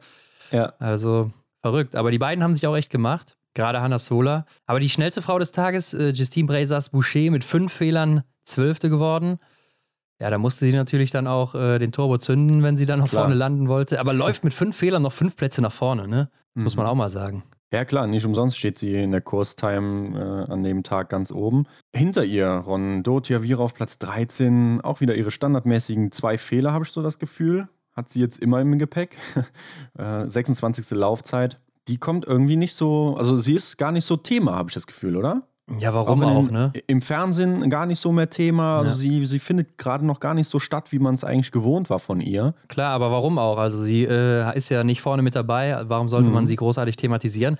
Aber es fällt ja generell auch immer auf, oder? Im Fernsehen, äh, jetzt auch Stola Holmler Greit sieht man kaum noch nach seinem Sieg ja. äh, in den letzten Tagen und wird auch gar nicht mehr großartig darüber berichtet. Also es geht immer nur um die, die vorne mit dabei sind und die deutschen Athleten, zumindest im deutschen Fernsehen. Mhm. In Italien sieht es da sicher auch anders aus. ja, bestimmt. Ingrid Landmark-Tandrevold Platz 15 mit einem Fehler, hat sich weit nach vorne gearbeitet von Platz 35. Aber auch hier dieser norwegische Trend, dass es läuferisch einfach noch nicht so läuft, wie man das von ihnen gewohnt ist. Gerade sie ja auch eine starke Läuferin. Maketa Davidova, drei Fehler, auch nur zwei Plätze nach vorne. Und Lisa Vitozzi fällt sogar auch wieder zurück. Und wenn wir mal gucken, wo sie ihre vier Fehler geschossen hat. ja, da war das Rennen früh vorbei, oder? Dann sind es also mal drei, wieder drei im ersten ja. Liegendanschlag und äh, danach läuft es relativ gut. Im letzten dann eben noch einen. Aber das ist so unnötig jedes Mal bei ihr. Also da ist so der Wurm drin im Liegendanschlag. Echt verrückt. Auf Rang 27 finden wir dann Vanessa Vogt mit drei Fehlern. Bietet hier die 27. Laufzeit. Auf Rang 29 Janina Hettich mit zwei Fehlern und dazwischen Tiril Eckhoff, Rang 28, auch wieder vier Fehler gegönnt. Also ähnliche Symptome nenne ich es jetzt mal wie in der vergangenen Saison auch zum Beginn, oder? Ja, wie gesagt, sie hat den ersten Verfolger gewonnen, hat sie jetzt nicht geschafft. Also man sieht ganz klar, sie ist nicht in der Form vom letzten Jahr. Da war sie auch läuferig viel besser. Ne? Also äh, da hat sie nicht so gut geschossen, aber war läuferig immer oben mit dabei. Jetzt sehen wir ja auch im Sprint und Verfolger hier in dieser Woche war es nicht gut und äh, da muss man mal abwarten, ob das jetzt noch was wird. Da äh, bin ich auch sehr skeptisch momentan. Und auf Rang 45 dann noch Vanessa Hinz mit vier Fehlern, 37. Laufzeit, ist auch fast zwei Minuten zurück, was die Laufzeit betrifft. Ja, erneut schlechteste Deutsche. Ja, sie muss definitiv die Wende in Hochfilzen einleiten. Sonst, glaube ich, wird es langsam schwierig da noch dabei zu bleiben. Auch Lisa Theresa Hauser, sehe ich gerade, ist ja im Bereich von Hinz und Hettich läuferig gewesen. Also das ist natürlich nicht das Niveau, was sie eigentlich haben kann, was wir auch im Sprint ja. gesehen haben. Da war sie ja recht schnell. Und danach gab es ja mal wieder die Analyse mit Aaron Pfeiffer und äh, Michael Antwerpes. Und ich muss mal sagen, Michael Antwerpes, der hat schon die Moderatoren-Skills. Ne? Also da war einmal ja. dieser Fail, dass die Laufzeiten noch nicht da waren. Und er hat das so easy wegmoderiert, als wäre das schon so eingeplant gewesen. Äh, sowas von souverän ohne mit der Wimper zu zucken. Also da muss ich echt mal sagen, Props an Michael Antwerpes. Äh, ich meine, klar, ja. der Mann macht seinen Job nicht zum ersten Mal, aber äh, er hat es einfach drauf, kann man nicht anders sagen. Ja, ich weiß ganz genau, welche Situation du meinst. Das hat er wirklich souverän gemacht. Ja, wird dem einen oder anderen vielleicht gar nicht so aufgefallen sein, wenn man gar nicht so unmittelbar zugehört hat, ne, was da gerade passiert. Hätte man es kaum, also man hat es ja quasi gar nicht bemerkt, ne? Ja, das. Ja, war schon echt gut. Ja, der Mann hat auf jeden Fall zu Recht seinen Job. Staffel der Männer, Hendrik. Das war das nächste genau. Rennen am äh, Samstagnachmittag. Und äh, bei den Norwegern überraschend, äh, Johannes Dahle war nicht dabei nach äh, seinen Verletzungen aus dem Sprint, aber es lief ja auch nicht so besonders gut bei ihm bisher. Ja. Und Stola Holmer Greit äh, haben wir ja auch schon angesprochen, auch nicht dabei. Als Startläufer war er erst noch geführt, dann ist aber Sivert mhm. Backen eingesprungen und der hat es auch ganz gut gemacht, übergibt nämlich für Norwegen auf Platz 1 ja, auch. und leitet damit ja quasi auch den Sieg ein für die Norweger. Ja, hat mir gut gefallen, der Sievert Backen. Null Fehler am Schießstand, saubere Weste und ähnlich gut reingekommen wie Erik Lesser, oder? Auch null Fehler geschossen. Bei Erik Lesser muss ich auch immer sagen, überrascht mich jedes Mal, was er in der Staffel nochmal abliefert, auch wenn es vorher dann nicht so optimal bei ihm lief. Im Sprint war es ja auch nicht so berauschend. Die erste Woche war auch nicht gut für ihn, klar, er war auch angeschlagen. Aber wie er das dann trotzdem immer macht, fast immer als erster zu übergeben und auch immer richtig gut schießt, gut läuft. Ich glaube, das ist auch so ein, so ein mentaler Punkt, oder? Hundertprozentig bin ich mir da sicher.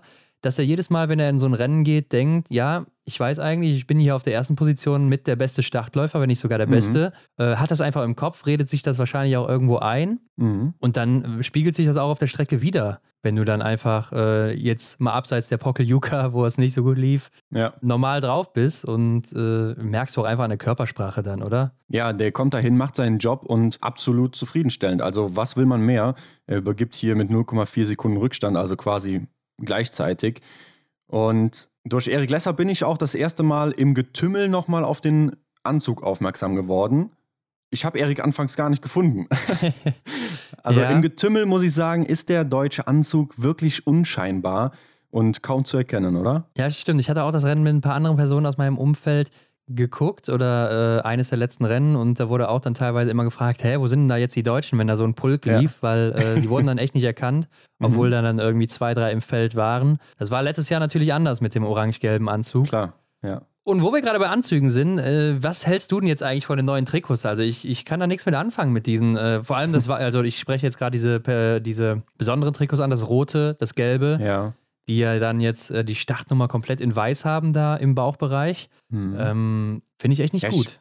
Ich, weiß nicht, beim Roten fällt es mir gar nicht so sehr auf, aber ja, Weil es ja auch diese roten äh, Sponsorentrikots gibt teilweise. Ja, genau. Da ist ja dann das Problem, je nachdem, welcher Sponsor dann da gerade das Leibchen gegeben hat, äh, ist das mal rot, mal äh, blau. Aber ja, genau. Ähm, ich finde, beim roten Leibchen fällt es aber gar nicht so sehr auf, aber das gelbe Leibchen, das ist doch schon sehr, also muss ich mich wiederholen von letzter Woche, das ist schon ja, sehr schwach irgendwie. Also ich finde, nochmal cooler sah es aus, kommen wir gleich drauf zu sprechen, wenn wir beim Verfolger der Herren sind. Blau ja. und Gelb zusammen bei Sebastian Samuelsson. Das war wirklich mega gut. Also ja. passte wie die Faust aufs Auge. Aber ja, das Gelbe, das ist schon echt ernüchternd, muss ich sagen. Ja, vor allen Dingen, man sieht ja zwischendurch die Trikots, die dann wieder durchgehend die Farbe haben. Ne? Das Hellblaue von Vanessa Vogt oder auch ja. eben das Dunkelblaue. Was jetzt im Verfolger Elvira Oeberg getragen hatte, war ja dann auch wieder dun durchgehend dunkelblau. Ja. Ähm, also da geht es anscheinend noch, bei den anderen nicht mehr. Ich kann mir vorstellen, dass dieser Trend sich nicht lange durchsetzt. Also ich glaube, der ist nächstes oder spätestens übernächstes Jahr wieder weg. Verstehe auch echt nicht den Gedanken dahinter für die Leute, die halt nicht so oft einschalten. Ja, die Unterschiede, die werden so viel geringer, dass es für den, der nur mal schaut, dann kompliziert wird. Ja, sehe ich auch so. Aber wieder zurück zum Rennen. Am Ende auf jeden Fall auf dem Podest. Wie schon gesagt, die Norweger auf 1, auf 2 die Franzosen und auf 3 das russische Team. Mhm. Platz 4 dann eben für die Deutschen am Ende. Ja, Favoriten waren doch auch die Schweden, aber die haben sich ja echt früh aus dem Rennen rausgenommen. Sebastian Samuelsson hat dann noch und mit Martin Ponziloma natürlich auch zusammen noch Schadensbegrenzung betrieben. Aber wenn man das Gesicht von Sebastian Samuelsson im, im äh, Zielkorridor gesehen hat, der war doch sichtlich unzufrieden. Ja, klar, konnte da auch nicht mehr viel rausreißen. Er hat aber auch selber auch kein besonders gutes Rennen gemacht, hatte auch drei Nachlader. Aber Jesper Nelin und Pepe Femling bringen die Staffel halt schon so weit nach hinten dass da nicht mehr wirklich was zu holen war. Ich habe den Schweden aber auch nicht so viel zugetraut. Ich hatte sie in den Top 5, aber jetzt auch nicht auf Platz 1, eben ja. wegen der beiden genannten. Bei Benedikt Doll ist mir aufgefallen, vielleicht gehen wir noch ein bisschen was aufs deutsche Team ein. Er hat sich schon wieder mal, also im letzten Sprint ist mir das, glaube ich, auch schon mal aufgefallen, letzte Woche, im Gewehr verhangen. Ja, stimmt, habe ich auch, ja, habe ich auch gesehen. Klar. Da würden die Hater jetzt wieder sagen, ja, der ist mal wieder nervös, der Benedikt, aber hat uns ja auch erzählt, dass er das eigentlich nicht ist, sondern einfach ganz normal dahin geht und äh, sich, sich, das Gewehr da abschnallt und umschnallt. Ja, müsste ja eigentlich reibungslos ablaufen, aber ich glaube, beim Sprint ist er da mal in der Uhr hängen geblieben. Das erinnerte mich dran, wenn ich meinen Rucksack anziehe. Passiert mir das auch schon mal. Ja.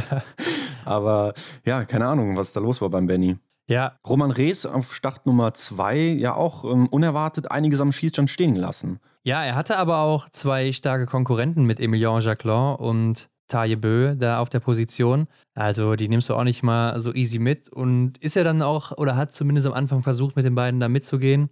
Hat es ja auch äh, eigentlich geschafft, aber dann am Schießstand, ja, weiß ich nicht. Glaubst du, da, da kocht der Druck dann so ein bisschen über, wenn du weißt, du stehst neben den beiden, bist es auch noch vielleicht noch nicht so gewöhnt, so häufig? Ja, aber er gilt ja als Bank, ne? wenn man ja, über das Schießen stimmt. in der Staffel redet, da kann man sich eigentlich immer auf ihn verlassen und es ist ja im Umkehrschluss dann eben auch nicht das erste Mal gewesen für ihn. Schwer zu sagen. Und Schlussläufer mal wieder Philipp Navrat, wie auch bei der Siegesstaffel von Nove Mesto in der letzten Saison. Ja. ja, und macht das auch einfach solide. Ne? Ähm, konnte auch nicht mehr viel rausholen. Läuferig war er okay dabei, musste aber ja auch nicht mehr so viel machen da nach vorne. Insgesamt der drittbeste auf seiner Runde. Also ich glaube, er könnte auch so der neue Stamm-Schlussläufer werden. Mhm. Ist ja auch läuferisch in echt einer guten Form momentan. Also ich sehe da momentan keinen anderen im deutschen Team, der da laufen könnte. Ja, generell macht mir die Staffel auch einen soliden Eindruck. Und wenn Philipp Navrat, ja, wie du schon gesagt hast auch, ne, wenn, wenn der mal fehlerfrei bleibt und äh, Dampf nach vorne bringt, dann hat das ja auch im letzten Sprint schon mal dazu gebracht, auf Rang 6 zu laufen. Also ist auf jeden Fall ein guter Mann für die Staffel und ich denke, darauf kann man aufbauen. Ja, auf jeden Fall. Ähm, Johannes Hingsbö ist ja auf Platz 3 gestartet, also war der dritte Starter der Norweger. Ist ja auch ungewöhnlich. Äh, Wettle Christiansen dann der Schlussläufer. Das sieht man auch nicht oft. Und ich habe aber mal geguckt, Johannes Tingnes hatte übergreifend die beste Laufzeit hier in der Staffel. Mhm. Äh, auch noch vor Sebastian Samuelsson. Und, ah nee, ich sehe gerade, Fabian Kloth war sogar noch schneller als er. Aber auch nur anderthalb Sekunden.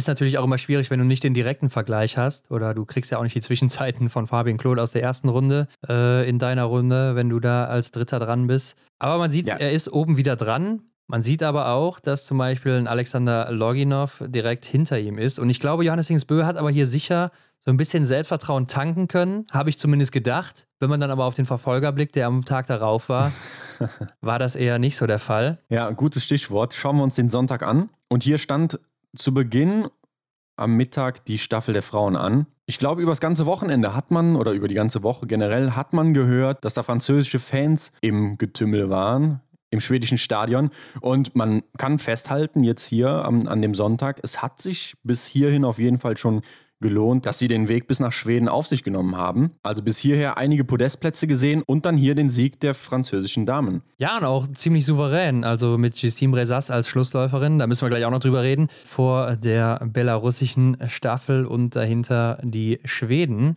die sich ja noch ein Battle mit den Norwegerinnen oder auch mit Franziska Preuß noch geliefert haben. Und die Französinnen ganz klar zu Recht oben, oder? Mit nur vier Nachladern, die zweittreffsicherste Staffel nach oder gleich mit den Deutschen und dann eben nach den Chinesinnen. Ja, keine Frage, war eine starke Leistung von denen. Und das war ja auch so das erste gute Rennen von Gilles Simon, oder? Die auch wirklich hier sehr gut geschossen hat, wieder gut gelaufen ist. Also vielleicht hilft ihr das jetzt auch nochmal in Hochfilzen dann durchzustarten. Mhm, ja, leistet sich auch nur ein Nachlader, ist die zweitschnellste in ihrem Durchgang. Ja. Und ich glaube, es ist auch nicht verwunderlich, die zweitschnellste in ihrem Durchgang zu sein, wenn man sieht, wer da noch gelaufen ist, nämlich Elvira ja. Oeberg. Einmal mehr die schnellste, Hendrik, aber Sie hat 49 Sekunden Vorsprung vor Gilles Simon und das in einer Staffel in der kürzesten Distanz. Also einfach Wahnsinn, in was für einer Form sie ist. Und sie hat die mhm. schwedische Staffel ja auch wieder vorne rangebracht. Zusammen dann mit ihrer Schwester haben sie ja dann, muss man mehr oder weniger sagen, den dritten Platz wirklich alleine geholt. Ja, das kann man so sagen. Also ich hatte auch den Eindruck, Elvira kassiert da eine nach dem anderen ein auf der letzten Runde, beziehungsweise generell auf, ihre, auf ihrem Durchgang. Das war wirklich wieder von einem anderen Stern. Ich hoffe, sie kann das in Hochfilzen weiter durchziehen, denn äh, ich glaube, das werden dann richtig interessante Rennen. Und ja, die Schlussläuferin der Franzosen, Justine Brezas, macht ein unglaubliches Rennen und macht ein unglaubliches Stehenschießen. Also das hatte schon leichte Spuren von Emilien Jacquelin, als sie dann einmal losgelegt hatte. Und ja. als sie alle getroffen hatte, hast du gesehen, wie sie gegrinst hat? Ja, genau, das wollte ich auch erwähnen. War ihr sichtlich angenehm, dass sie das geschafft hat. Ja, kann ich verstehen. Aber glaubst du, es war wegen dem Sieg oder glaubst du, es war, weil sie endlich mal wieder alles getroffen hat und dann in so einer Manier auch noch als Führende im Stehendanschlag? Ja, ich glaube, da kommt viel zusammen. Sowohl als auch, glaube ich, trifft es ganz gut. Ja, denke ich auch. Aber dieser Kampf äh, um dann eben Platz drei oder ja, doch, es ging ja doch noch ums Podium auch für Franzi Preuß, ne, die dann mit Marto als Reuseland zusammen auf die Jagd gegangen ist. Hanna Oeberg war auch mit dabei. Ja, aber die beiden waren ja 13 Sekunden hinter Hanna Oeberg bei der dritten Übergabe noch und haben sich aber beide noch relativ gut rangekämpft. Franzi ja auch nur einen Nachlader, aber konnte trotzdem nicht mit den beiden mithalten. Ich muss aber mal am Abschluss sagen, dass Schweden und Norwegen hier läuferisch schon einiges rausgeholt haben. Ne? Also man kann ja auch mal auf die Schießergebnisse gucken. Schweden mit zwei Strafrunden, Norwegen mit einer Strafrunde und dann trotzdem auf Platz drei und vier. Ja. Aber Tyrell Eckhoff war mal wieder nicht die schnellste auf ihrer Runde. Vier Sekunden hinter Anna ist Chevalier Boucher auf Startplatz 2. Also auch in einem Rennen, wo es dann ganz gut läuft, äh, kann sie noch nicht vorne mit angreifen. Ja, ich denke, das ist aber in einem Rahmen, der akzeptabel ist, wenn man nur vier Sekunden zurück ist. Wobei, ja, von Tyrell Eckhoff ist man halt einfach anderes gewöhnt. Ja, und es schlägt sich auch insgesamt in den Laufzeiten nieder. Also die Schwedinnen sind das schnellste Team hier in der Staffel. 50 Sekunden vor den Französinnen und 55 Sekunden vor den Norwegerinnen. Dahinter mhm. dann Belarus, eine Minute 17 und dann kommt das deutsche Team mit einer Minute 50 Rückstand auf die Schwedinnen läuferig. Also ganz klar sieht man auch dann da, wo man das Podest eben verloren hat, in Anführungszeichen, oder nicht geholt hat. Denn in der Range Total Time ist Deutschland dann wieder auf Platz 2 hinter den Französinnen. Womit man ganz klar sieht, am Schießstand läuft's, in der Loipe hängen sie halt noch was hinterher. Ja, ich denke, das macht es ganz gut deutlich. Im deutschen Team gab es auch eine Änderung. Vanessa Hinz ist nicht gestartet, beziehungsweise hat den Start gar nicht bekommen, denn Vanessa Vogt hat sich empfohlen und hat ihre Startposition eben dann für das Rennen übernommen und hat sich wirklich eindrucksvoll bewiesen, oder? Wie siehst du das? Sie ist fehlerfrei geblieben, hat sich Zeit genommen, ihren Rhythmus durchgezogen. Was will man mehr? Ja, vor allen Dingen im ersten Staffelrennen. Also ich glaube, da bist du schon noch mal ein bisschen angespannter als ganz einfach äh, in, in deinem zehnten oder in deinem zwanzigsten Staffelrennen, gerade dann auch im Weltcup, ist ja, ja, auch noch ihre erste richtige komplette Saison, bis hierhin zumindest. Und dann mit zehn Treffern da wegzugehen, läuferisch solide einfach gemacht, klar, ne, das ist so der Punkt. Da muss sie halt eben noch arbeiten, damit sie vorne mit reinlaufen kann. Aber unglaublich gut gemacht, also kann man ihr echt nichts vorwerfen. Und natürlich mhm. auch zu Recht den Vorzug bekommen, hier nach ihrer Leistung, die sie hier abgeliefert hat. Ja, ganz klar. Also sie zeigt sich wirklich gut. Ihr Selbstbewusstsein spricht auch äh, für sich, denke ich. Also das kommt alles jetzt so mit der Zeit. Man merkt, sie versteht, dass, dass sich was tut und sie vertraut dem Prozess, äh, in dem sie gerade steckt. Also ich kann mir dann vorstellen, dass auch eben das deutsche Team oder die Trainer äh, in Zukunft auf Vanessa Vogt als Biathletin zurückgreifen. Ne? Also, dass sie äh, eine Nummer wird, die eben dann auch nicht mehr fehlen kann. Ja, werden wir sehen, wenn die Leistung stimmt. Aber äh, ich kann mir das auch gut vorstellen. Und ich glaube auch, sie ist auch eine, die mit den Aufgaben wächst.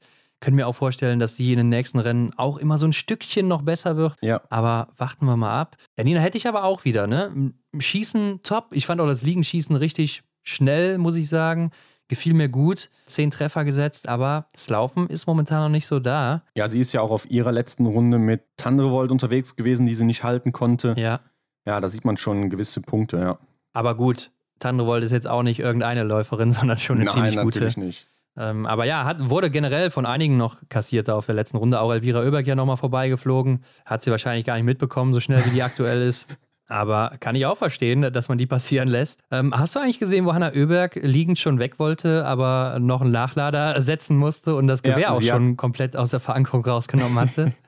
ja, genau, ne, an diesem Halteband, was sie ja, da im ja. Oberarm hat. Ja, da hat sie sich schon ausgehangen. Also, was, ist die Scheibe dann doch nicht gefallen oder hat sie es nicht gecheckt? Ja, ich glaube, sie war einfach so im Flow, dass sie gedacht hat, ja, komm, jetzt die fünfte hier, die fällt auch noch locker.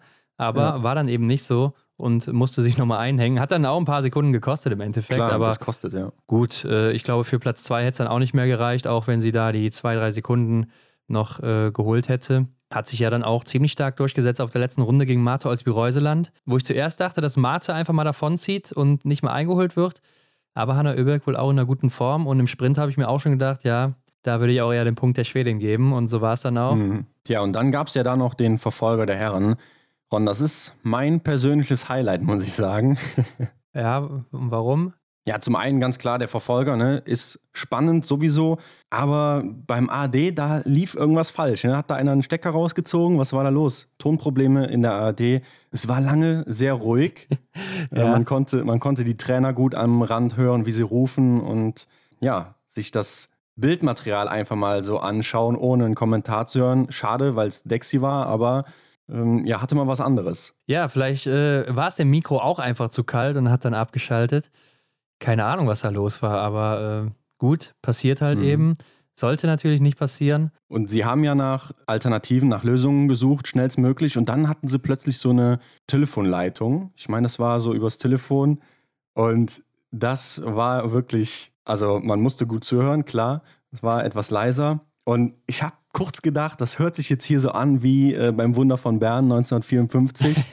ja. Erinnerst du dich an so Aufnahmen? Ja, ich war nicht dabei, aber ich kenne ihn natürlich, klar. Ja. Und das Beste war noch. Aus dem Hintergrund müsste Bö schießen, Bö schießt und. Nee. Nee? Aber tatsächlich so, der Wortlaut, der, der ist gar nicht so falsch. Da sagte Christian Dexne, um eben den Zuschauenden ähm, ja, die Deutschen auch noch etwas näher zu bringen, sagt er, im Hintergrund müsste Lesser schießen und dann war es für mich vorbei. Also das war wirklich die Krönung. ja, ähm, ja, wenn das mal nicht geplant war, oder? Und er vielleicht dasselbe gedacht hat, wollte ich ihm jetzt einfach mal so ein unterstellen, ganz frech. Ja, ich weiß nicht, müssen wir ihn mal fragen. Aber teilweise hat er dann auch was gespoilert. Ne? Also er hat ja, hat er uns ja schon mal erklärt in einer unserer Folgen mit ihm, wie das so bei ihm alles abläuft, welche Bilder er sieht und er war so ein, zwei Sekunden, ja zwei vielleicht nicht, eine aber okay, ähm, ja. im Voraus und hat dann gesagt, ah, Vettel Christiansen mit einem Fehler und das hat man noch gar nicht gesehen. Ja.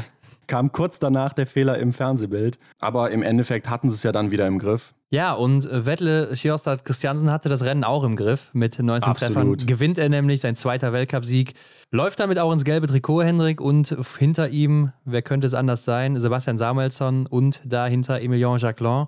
Die beiden haben sich auch oben festgebissen, habe ich das Gefühl. Ja. Aber auch die beiden dann mit äh, vier Fehlern für Samuelsson und drei für Jacquelin schon sehr viel und Samuelsson ja bei jedem Schießen mit einem Fehler. Konstant den einen mitgenommen. Und nach dem zweiten Schießen habe ich eigentlich gedacht, das ist hier ein Selbstläufer jetzt für den Franzosen. Der setzt sich jetzt hier ab und lässt sich seiner Königsdisziplin, die es ja für ihn ist, nicht mehr was vormachen. Aber ja, ist ja dann doch nicht mehr, oder doch nicht ganz so einfach geworden für ihn. Ja, ich denke, er wollte auch einfach sein Weltmeisterschaftsrennen wiederholen. Ganz klar wird er das auch jedes Mal im Kopf haben, wenn er das äh, wenn er in eine Verfolgung geht und auch vorne mit dabei ist. Und du hast natürlich auch den Move von ihm gesehen, als er sich zwischendurch nochmal die, die äh, Skischuhe binden musste, ne? als sein Schnürriemen da locker war.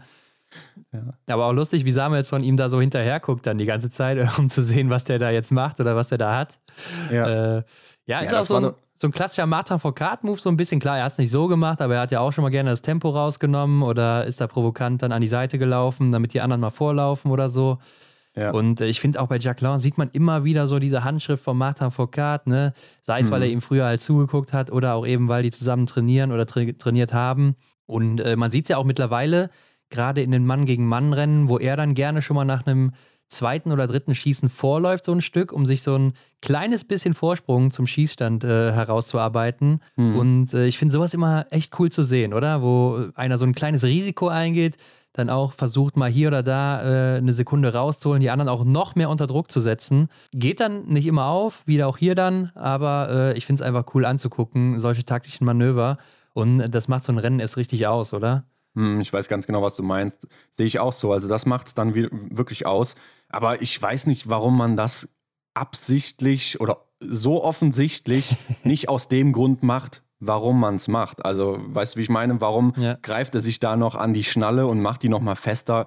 Also, ich glaube, wir wissen alle, dass sein Schuh nicht locker war, oder? Also, ja, natürlich, das weiß jeder, aber ich glaube, es ist einfach eine Provokation auch äh, dem Gegner gegenüber. Also, mhm. äh, Christiansen und Samuelsson, die dann hinter ihm liefen, einfach denen auch zu zeigen, in was für einer Topform er ist. Vielleicht denken die ja dann auch, wow, mhm. der ist, dass der noch so viel Kraft hat, hier so einen Move zu machen und dann äh, noch weiter zu laufen. Mhm. Äh, da bist du vielleicht auch erstmal ein bisschen eingeschüchtert. Also Arndt hat ja auch gesagt, äh, als Athlet denkst du dann, ja, was macht er denn jetzt hier für einen Blödsinn, so nach dem Motto? Und das könnte dich natürlich schon dann irgendwo verunsichern. Kann ich mir schon vorstellen. Mhm. Also ich finde es nicht so, so, be, so bescheuert, wie es dann manchmal aussieht bei ihm. Macht es schon ganz gut, glaube ich, und äh, macht auch einfach Spaß zuzugucken. Aber was ich auch ganz cool fand, am Ende Sebastian Samuelsson gegen Emilien Jacquelin auf der letzten Runde. Und das ist doch eigentlich das Duell, was man sich gewünscht hat in den letzten Jahren, oder? Also wenn man auch mal an das letzte Jahr denkt oder äh, Jacquelin mhm. ja eigentlich so der Sprinter gewesen, der Johannes Tingnes Böder immer in die Schranken gewiesen hat. Und Sebastian Samuelsson ja genauso, der Mann für die letzte Runde oder auch für den ja. Schlusssport. Ist dann aber leider nicht so ausgegangen, wie ich mir das vorgestellt habe. Also ich habe schon so richtig mit einem richtig coolen Sprint gerechnet am Schluss, aber war ja dann doch recht eindeutig für Samuelsson. Ja, zwischenzeitlich hatte ich auch ein kleines Déjà-vu und zwar bezüglich des Verfolgers auf der Pokljuka mit Johannes Tinisbö und Sebastian Samuelsson, wo er da auch hinten gelauert hat, dicht an ihm dran und jetzt war es halt Jacqueline, den er vor sich hatte und ich habe auch darauf gehofft, dass jetzt hier so ein explosives Spuchtduell entsteht, aber ja, dann waren die Kameras auch nicht auf der Attacke drauf ne, von Samuelsson und ja, dann war das Ganze unspektakulärer, als es vielleicht hätte sein können, aber im Endeffekt hat er ihn abgezogen. Habe ich aber auch so erwartet, also der hat einfach Power, der Junge, ne? der ist natürlich auch gerade auf einer Welle, müssen wir nicht drüber reden, ist einfach so. Aber Wettle Christiansen auch richtig stark. 5-0 äh, Wettle aus dem Sommer, macht es jetzt auch endlich mal im Winter hat sich seinen Sieg redlich verdient und äh, ich finde, er ist auch so ein Typ, er kann so nix mega gut, aber alles ziemlich gut. Also ähm, mhm. er ist ein solider Schütze, er ist echt ein solider Läufer. Okay, er ist vielleicht einer der besten Sprinter, könnte man sagen. Aber er ist ja nie so einer, der so wirklich aus der Masse heraussticht, oder? Wie das jetzt Johannes Dingesböhm im Laufen ist, Jacques Lorme im Schnellschießen Oder ja. auch Sebastian Samuelsson mit seinen letzten Runden oder sowas. Ähm, mhm. Da ist er, finde ich, auch so ähnlich wie Simon Detieu, einer, der so immer so mitschwimmt, aber trotzdem dann oben immer mal wieder zu sehen ist. Ja, und jetzt, glaube ich, hat er auch nochmal so diesen nächsten Step gemacht, ne? Hier und da nochmal ein bisschen was draufgelegt, einfach im Sommer, ein bisschen schneller geworden, ein bisschen sicherer am Schießstand, vielleicht auch nochmal ein bisschen schneller da. Ja, mhm. und zack, ist er auf einmal im gelben Trikot. Ne? Das sind vielleicht nur ein, zwei, drei Prozent hier und da. Und die machen dann so einen Unterschied aus und äh, er ist auf einmal der beste Mann im Weltcup. Ja, also ich sehe da auch gewisse Parallelen zu Marto als Reusland. Sie ist vielleicht nicht ganz so weit äh, unterm Radar wie die Jungs, die du jetzt angesprochen hattest, aber sie ist ja auch einfach eine komplette Athletin und so sehe ich Christiansen auch eben als kompletten Athlet, als äh, guten Biathleten eben. Ja, ich bin nur bei ihm noch skeptisch, ob er es halt durchziehen kann oder vielleicht ja äh, jetzt auch mal einbricht in der nächsten Zeit oder mal dann so Phasen hat, wo er dann irgendwie mal 40., 50. wieder wird. Aber wenn das nicht der Fall ist, und da wurde er auch darauf angesprochen auf der Pressekonferenz, ob er denn jetzt auch um den Gesamtweltcup mitkämpfen will. Und dann hat er gesagt, ja, wir fokussieren uns eher auf Olympia hier in Norwegen und mhm. werden dann natürlich einige Weltcups auslassen. Aber wenn ich im Kampf bin um das gelbe Trikot, dann kann ich hier keinen Weltcup überspringen und war ja dementsprechend auch schon eine ziemliche Ansage, wie ich finde. Ja, den sollte man echt im Auge behalten. Also ich kann mir auch vorstellen, dass sich so eine Planung dann vielleicht doch dann nochmal ändert. Also auch wenn der persönliche Bezug zum Weltcup einfach größer ist als einer olympischen Medaille. Er ist jetzt 29, mit 33 nochmal bei Olympia zu stehen, das ist auf jeden Fall möglich, keine Frage. Ähm, aber ob man dann da nochmal so gute Leistungen bringt, eine Legende aus Norwegen hat es ja schon öfters bewiesen, dass das funktioniert. ja. Aber ja, das bleibt abzuwarten. Also das ist die Spannung, die wir jetzt miterleben, wer sich wie entscheidet und ja, im Endeffekt äh, haben wir es nicht in der Hand. Wir sind einfach nur. Ja, ich glaube, gespannt. die Entscheidung wird dann eben auch erst im Januar fallen. Also bis dahin ist noch einiges an Zeit. Ähm, und wo wir gerade bei Christian sind, ich weiß jetzt nicht, wie ich drauf komme, aber äh, mir ist auch aufgefallen, es wurde wieder ziemlich häufig auf diese Rotzgesichter draufgehalten mit der Kamera, gerade im Ziel. Also im Sprint ist mir das richtig aufgefallen, als Johannes Dingesbö ins Ziel kam. Da wurde bestimmt 15 bis 20 Sekunden auf sein Gesicht draufgehalten, ja. äh, was eben noch nicht ganz frei war von der Anstrengung auf der Strecke. Finde ich jetzt für den Athleten nicht so toll und muss ich auch sagen, für den Zuschauer auch nicht so besonders, dass man da so lange draufhält. Ja, ich kann mir auch vorstellen, dass es merkwürdig ist, wenn man so von der Kamera direkt äh, beschattet wird, wenn man da im Ziel liegt ja. so und sich voll verausgabt hat, auch gar nicht klarkommt in, dem, in den Sekunden. Das ist auch, glaube ich, ein unangenehmes Gefühl. Ich habe natürlich nichts dagegen, wie die Athleten auf der Strecke aussehen oder so, weil die natürlich Vollgas geben, ganz klar. Ne? Da kann man nichts gegen machen, aber äh, dass ja. man da immer so ins Gesicht halten muss und dann eben noch so lange, das finde ich halt eben nicht gut. Also den Athleten hier gar keinen Vorwurf, ganz im Gegenteil, mhm. sondern eher dem Fernsehen. Da sollte man vielleicht mal ein bisschen was dran ändern, denn ich glaube, das ist für keine Partei eine gute Sache. Aber Hendrik, wir müssen auch, glaube ich, mal über den Kampf um Platz 4 reden. Und da sind vier Athleten am Start, wo ich sagen muss, hatte ich so auch nicht auf der Rechnung, nämlich Michael Kratschmer aus Tschechien, mhm. Tero Seppela aus Finnland, äh, Simon Eder mit 20 Treffern übrigens auch mal wieder hier oben mit dabei und Tommaso Giacomel, der ja auch in Idre schon Zweiter im Sprint geworden ist. Die vier haben sich hier um den vierten Platz gebettelt auf der letzten Runde und äh, Michael Kratschmer gewinnt dann eben. Mhm. Aber ja, diese Namen oben zu sehen, gerade Seppala und Giacomel, das mhm. ist schon äh, erfrischend, wie ich finde, aber auch etwas, wo ich vorher gesagt hätte, niemals.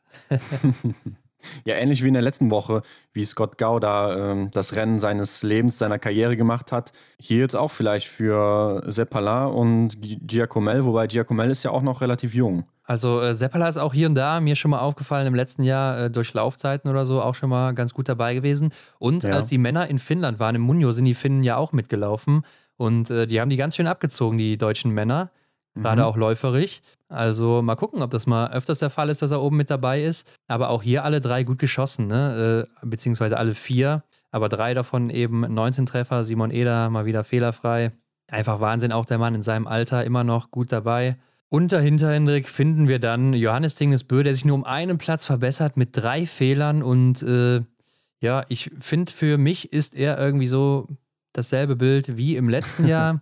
Mhm. Nur er ist läuferig eben schlechter und wenn er das nicht hinkriegt, dann wird er keine Chance haben auf den Gesamtweltcup-Sieg. Ja, das äh, stimmt mich eigentlich unheimlich, weil so habe ich es nicht von ihm erwartet.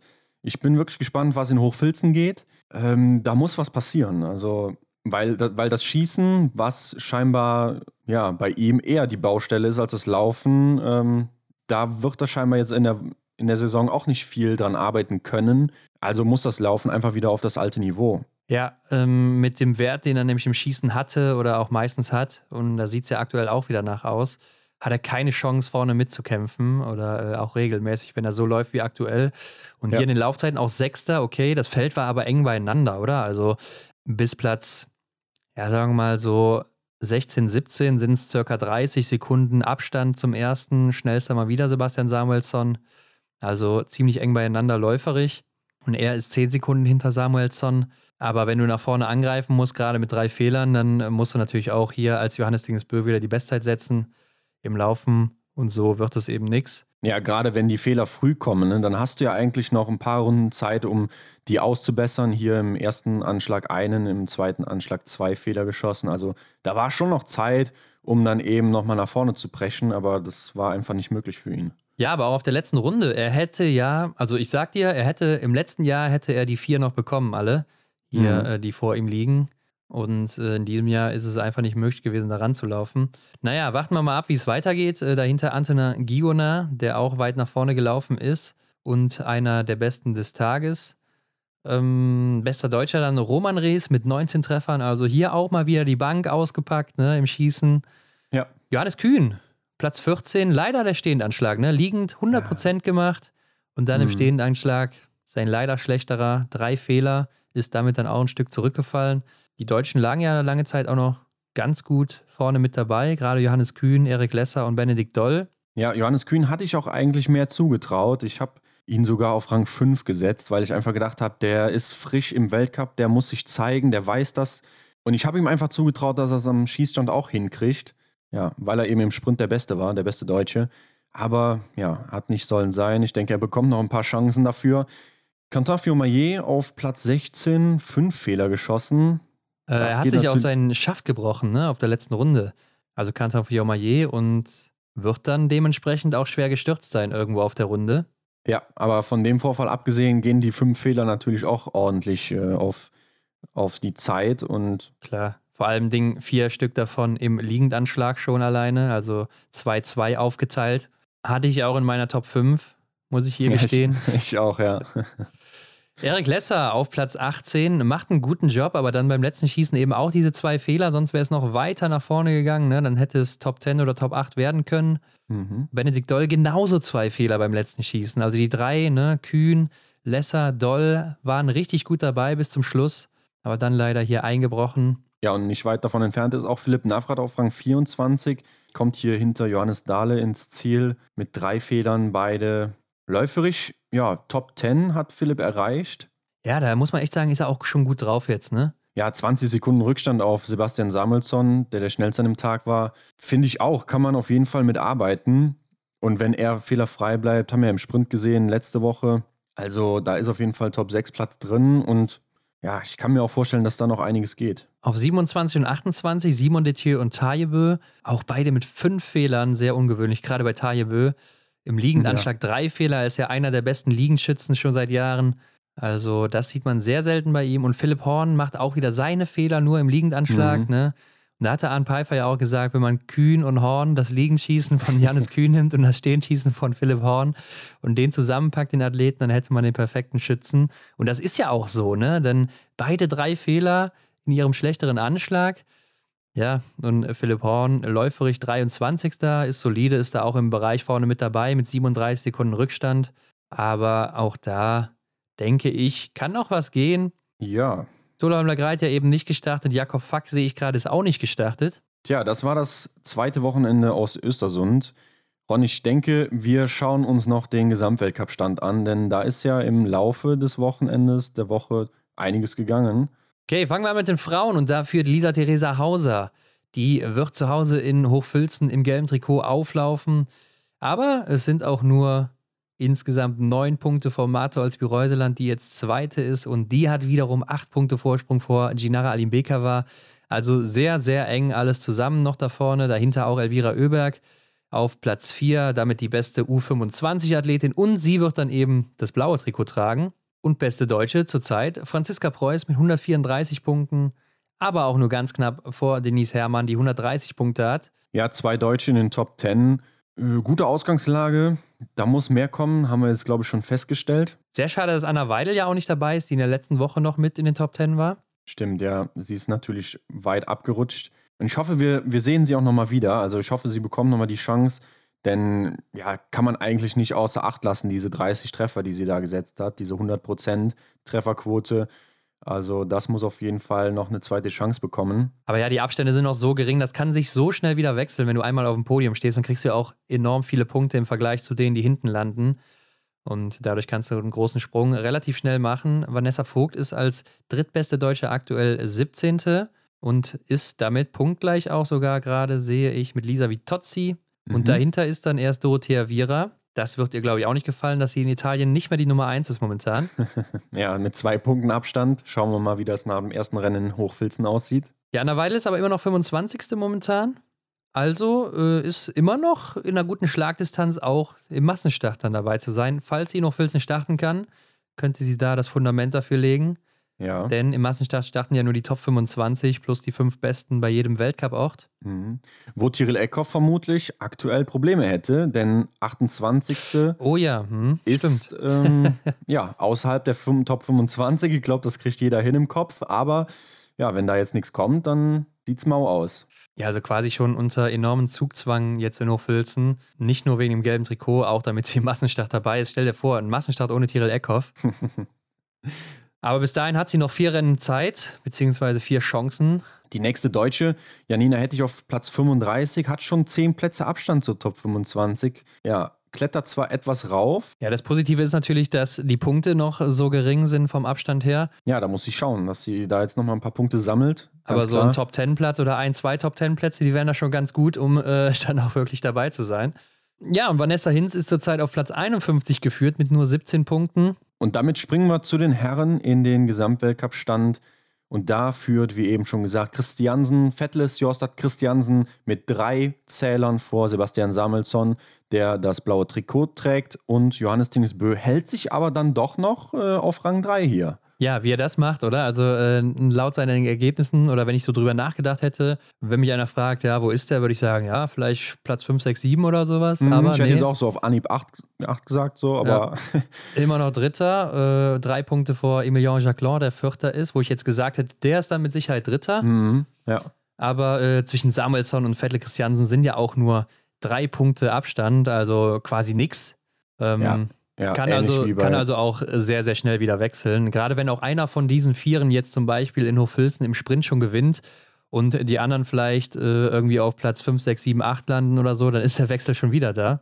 Ja, genau. Aber auch Tajebö, ne? der hält sich auch auf Platz 6. Vor ihm noch Eduard Latipov, bester Russe zurzeit. Ja, der macht, eine gute, macht einen guten Saisonstart hier, Eduard Latipov. Mhm. Simon Detieu auf Platz 7, vor dem eigentlichen Favoriten, Quentin Fiomayer auf Platz 8. Ja, und Sievert Backen ist immer noch Neunter, Hendrik, also hält sich auch noch da. Lagreit rutscht natürlich ab, weil er im Verfolger nicht dabei war. Elfter geworden. Und ich habe mir auch im Verfolger die ganze Zeit gedacht, ey, das ist doch so ein Rennen für Stula Holm Lagreit hier, wo auch relativ viele Fehler geschossen wurden. Wäre es ja. wieder so ein Rennen gewesen, wo er vielleicht fehlerfrei bleibt und dann irgendwie gewinnt. Also ähm, wäre so prädestiniert dafür gewesen, meiner Meinung nach. Ja, da hätte ich ihm auch Großes zugetraut. Schade, dass er nicht gestartet ist. Aber guck mal, die drei der vier eben angesprochenen, Simon Eder, Tero Seppeler und Michael Kretschmer, sind hier auf Platz 12, 13 und 14 immer noch geführt. Also schon relativ weit vorne. Ja, das hat ihnen gut getan. Die äh, Punktespritze auf jeden Fall hat sie gut nach vorne gebracht. Michael Kretschmer zum Beispiel 10 Plätze, Seppeler 9. Da ging einiges. Roman Rees klettert auch drei Plätze hoch auf Rang 17 als bester Deutscher, gefolgt von Benedikt Doll auf Rang 18. Ja, die sind punktgleich, ne? also eigentlich Rang 17. Äh, nee, das äh, liegt natürlich daran, dass Roman Rees bessere Platzierungen hatte als Benedikt Doll und deshalb ist er vor ihm geführt. Genauso wie das zum Beispiel bei Marketa Davidova war, als die erste war, ah, ja. punktgleich mhm. mit Alim Beker war, mhm. weil sie halt äh, mit dem Sieg die bessere Platzierung hatte. Philipp Navrat derzeit 25. Lukas Hofer 26. Johannes Kühn 27. Also richtig gute erste Woche, muss man dann sagen. War ja seine ersten beiden Rennen hier. Und Philipp Horn ja. aktuell 32. Und dahinter ist auch noch Justus Strelo geführt auf Platz 41. Und Erik Lesser zurzeit als 44. letzter Deutscher. Mhm. Obwohl Strelo gar nicht mit dabei war, ne? Jetzt in der zweiten Woche von Östersund. Ja, ähm, musste im IBU-Cup wieder antreten, denn Philipp Horn hatte ja den Vorzug bekommen. Na gut, Erik Lesser hat aber ja auch krankheitsbedingt den einen Sprint schon ausgelassen. Von daher ist das ja auch schon ein Rennen, was er weniger hat. Ja, und hätte er auch nicht die schlechte Ausgangslage aus dem Sprint gehabt, wäre er vielleicht auch im Verfolger etwas weiter nach vorne gelandet. Und ja, was können wir als Fazit ziehen? Ne? Die Norweger suchen immer noch so ein bisschen nach der Form, vielleicht auch nach dem Material. Die Schweden weiterhin gut dabei. Ja, die Frage ist, was machen die Schweden in den kommenden Wochen? Denn sie verlassen jetzt ihr Wohnzimmer, sie hatten zwei Wochen zu Hause. Wir haben auch oft im Rennen gehört, ähm, der Heimvorteil, vielleicht gibt es den, vielleicht gibt es den nicht. Klar, die Strecke ist dann umso bekannter bei den Athletinnen und Athleten, aber schauen wir mal, ob die die Form noch halten können. Ja, letztes Jahr haben wir ja auch einen kleinen Einbruch gesehen, auf jeden Fall läuferig bei den Schweden und Schwedinnen dann in Hochfilzen, nachdem sie in Kontiolahti ja ähnlich stark unterwegs waren. Ja. Ähm, bei den Norwegern haben wir gesehen, Johannes Dahle mit seinem ersten Weltcupsieg damals. Stola Holmler Greit hat da auch noch einen Sieg geholt. Die Norweger allgemein geschlossen ja auch sehr weit vorne gewesen. Äh, weißt du noch, mhm. als sie äh, gesungen haben, so sehen Sieger aus, zu viert, wo sie, glaube ja, ich, ich äh, ein Viererpodest geholt haben. Also die ersten vier Plätze waren alles Norweger. Tyrell Eckhoff auch hier mit dem Sieg im Sprint zum Beispiel. Und wir wissen aber auch, dass für die deutschen Damenhochfilzen die letzten zwei, drei Jahre ja eher nicht so gut war. Franzi Preuß hatte da nicht so die Probleme, der Rest schon. Denise Herrmann letztes Jahr so ein Auf und Ab. Und bei den Männern hat auch nur so wirklich Arne Pfeiffer geglänzt, Benny Doll dann mal gegen Ende. Also was können wir hier erwarten, Hendrik? Ja, in Hochfilzen ist Benedikt Doll Weltmeister geworden. Es gibt wieder einen Sprint. das stimmt, ja. Heißt das, er ist dein Favorit im Sprintrennen? Ja, ich glaube, äh, er hat es ja selber gesagt, da gibt es in den Top 6 so viele Leute, die äh, stabil mit dabei sind, wo es wirklich schwer ist, da sich noch zwischen zu grätschen. Wäre jetzt nicht der direkte Favorit für mich, aber auf jeden Fall glaube ich, man, man kann da gewisse Emotionen nochmal wieder aufkochen lassen und vielleicht hat er dann einen guten Tag da. Ja, also hätte sie ihn jetzt auch als Favorit bezeichnet, hätte ich dich, glaube ich, auch als verrückt erklärt momentan, muss ich sagen. äh, klar, er ist immer so mit Außenseiterchancen momentan unterwegs und kann natürlich auch aufs Podium laufen, aber mhm. Favorit ist natürlich ganz klar eher nicht. Aber ähm, bei den Damen, Franzi Preuß, ein gutes Rennen schon gemacht in Hochfilzen letztes Jahr oder einige gute Rennen, gerade läuferig. Also vielleicht der Sprung aufs Podest auch wieder möglich oder vielleicht sogar mal ein Sieg. Würde ich jetzt nicht Nein sagen, wenn das passiert. Das Programm ist ja auch ähnlich wie in dieser Woche. Zwei Sprints, zwei Verfolger und dann eben die Staffeln. Ja, nur umgekehrt, ne, wie es jetzt am Wochenende war. Einfach mal getauscht, die Positionen. Und ja, ich glaube, das ist für den Zuschauenden doch echt ein interessantes Programm. Ja, und es geht auch richtig heiß her, denn es ist ja mal wieder Freitag, Samstag, Sonntag, also drei Tage hintereinander. Da gibt es dann Vollgas, Biathlon Deluxe am Wochenende. Yes. Aber ja, für mich bleibt trotzdem der Favorit, gerade im Sprint auch Sebastian Samuelsson, aber auch Emilien Jacquelin und Quentin Fillon-Maillet. Mhm. Letztes Jahr ja auch richtig gute Rennen hier gehabt. Bei den Frauen sehe ich auch Elvira Oeberg noch eine Woche auf jeden Fall oben mit dabei, läuferig. Und äh, die Französinnen, ja, werden ja, glaube ich, auch wieder ganz gutes Material haben. Und da gibt es so einige, die oben angreifen können. Aber ich bin auch mal gespannt, was Martha Olsby-Reuseland macht und was Ingrid Landmark-Tandrevold macht. Also ich glaube, die geht auch gerne nach Hofilzen. Ja. ja, ich denke, es ist für viele Namen, die wir jetzt hier so im Kopf haben und in die Runde werfen, zum Beispiel auch Dorothea Riera mal wieder zu erwähnen, da ist es an der Zeit, mal langsam die Richtung zu markieren, wo es denn überhaupt hingehen soll. Ich finde, Denise Herrmann, die kommt Stück für Stück weiter. Da sieht man, dass, dass es bergauf geht. Aber bei manchen, ja, da, das überzeugt mich noch nicht so richtig. Und ja, langsam wird es Zeit, dann da schon, äh, das hört sich so an, als wäre jetzt schon wieder fast Schluss, aber wir sind jetzt hier in der zweiten Woche. Wir haben ja auch gesagt, das, das muss man alles mal äh, etwas nüchtern betrachten, aber ja, so langsam geht es halt los. Ne? So langsam muss man Punkte sammeln, sonst verliert man den Anschluss. Ja, ne, je nach Zielsetzung definitiv. Ähm, Im IBU Cup haben wir ja auch schon angedeutet, geht es ganz gut ab für das deutsche Team. Also Franziska Hüldebrand und Maren Hammerschmidt auch mittlerweile oben mit dabei und äh, zeigen sich da von einer ganz guten Seite. Marion Wiesensater auch äh, mhm. hier und da mal wieder oben mit dabei gewesen. Und bei den Herren muss man sagen, Lukas Fratscher und David Zobel, die machen da einen richtig ja. guten Job. Auch ähm, läuferig gut unterwegs. Äh, Lukas Fratscher mit sehr guten Range-Times auch da am Start. Und Justus Strelo war auch schon wieder oben mit dabei jetzt in seinem ersten Einsatz. Im Massenstart war es nicht so gut.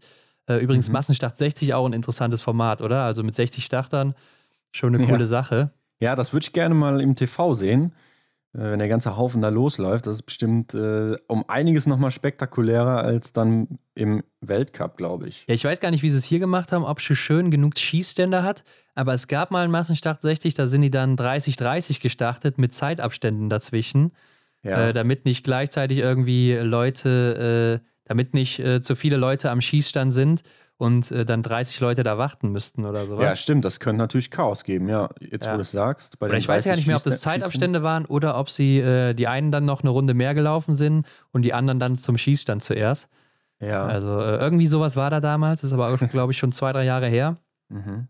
Aber interessantes Format und ja, da ist auf jeden Fall viel Chaos angesagt. Und ich finde es auch immer interessant, dass sich am Ende trotzdem die Besten immer durchsetzen dann vorne, gerade ja. bei 60 Leuten. Also ja, für Konkurrenz im deutschen Team ist gesorgt und da geht es weiter rund. Schade für Lisa Therese Hauser ist natürlich, dass in Hochfilzen nächste Woche keine Zuschauer sind. Ja. Das wäre natürlich eine Party geworden, ne? Sie in Gelb, was, also ich kann mir vorstellen, dass da gut was los gewesen wäre. Ja, und stell dir vor, sie läuft aufs Podium oder so, was ja auch passieren kann, definitiv. Ja dann äh, wäre es da bestimmt richtig abgegangen in Österreich. Interessant bleibt auch, ähm, wer von den Herren jetzt dabei sein wird in der nächsten Woche, denn Philipp Horn und Johannes Kühn waren in dieser Woche dabei. Davor in der Woche war es eben Justus Strelo noch für Johannes Kühn. Ja. Und jetzt ist die Frage, wie geht es in Hochfilzen weiter? Wird vielleicht auch äh, jemand rausgenommen und dafür Lukas Fratscher oder David Zobel mal mitgenommen? Mhm, stimmt, aber darüber hinaus, über diesen bekannten Wechsel, der ja in Östersund stattgefunden hat, gab es jetzt noch keine Regelung, wie das dann jetzt weitergeht, oder? Nee, da wird jetzt auch entschieden, wen, wer jetzt weiter mitgenommen wird. Ich würde sagen, jetzt nach diesen beiden Wochen hat Johannes Kühn die Nase vor beiden, mhm. äh, hat sich jetzt schon besser präsentiert. Und ja, ich, ich könnte mir auch vorstellen, dass Philipp Horn erstmal mit dabei bleibt. Also ich könnte mir vorstellen, dass erstmal nichts verändert wird. Aber warten wir doch mal ab, was dann im Laufe der Woche passiert. Und ja, Anna Weidel, denke ich schon, wird auch wieder dabei sein, wenn sie fit ist. Ja, und das war es dann auch wieder mit Östersund für dieses Jahr, für diese Saison, Hendrik. Und man muss ja sagen, in Östersund, da wird zwar früh dunkel, aber das Licht, das ist ja echt immer wunderschön da, oder? Ja, also ich glaube, jemand, der sich für Landschaftsfotografie und so weiter ähm, interessiert, der da Spaß dran hat an schönen Farbspielen, ne? da sind ja wirklich viele Farben mit im Himmel und so, also es ist sehr, sehr schön anzusehen. Ja, eigentlich perfekt für unseren Starfotografen Kevin Vogt, oder? Also äh, perfekte Bilder da zu machen oder hat er ja auch gemacht. Also, äh, ja, wollte gerade sagen, wir haben ja gesehen, wie er sich da ausgetobt hat nebenbei. Ja. Ähm, das ist schon wirklich sehr, sehr schön da.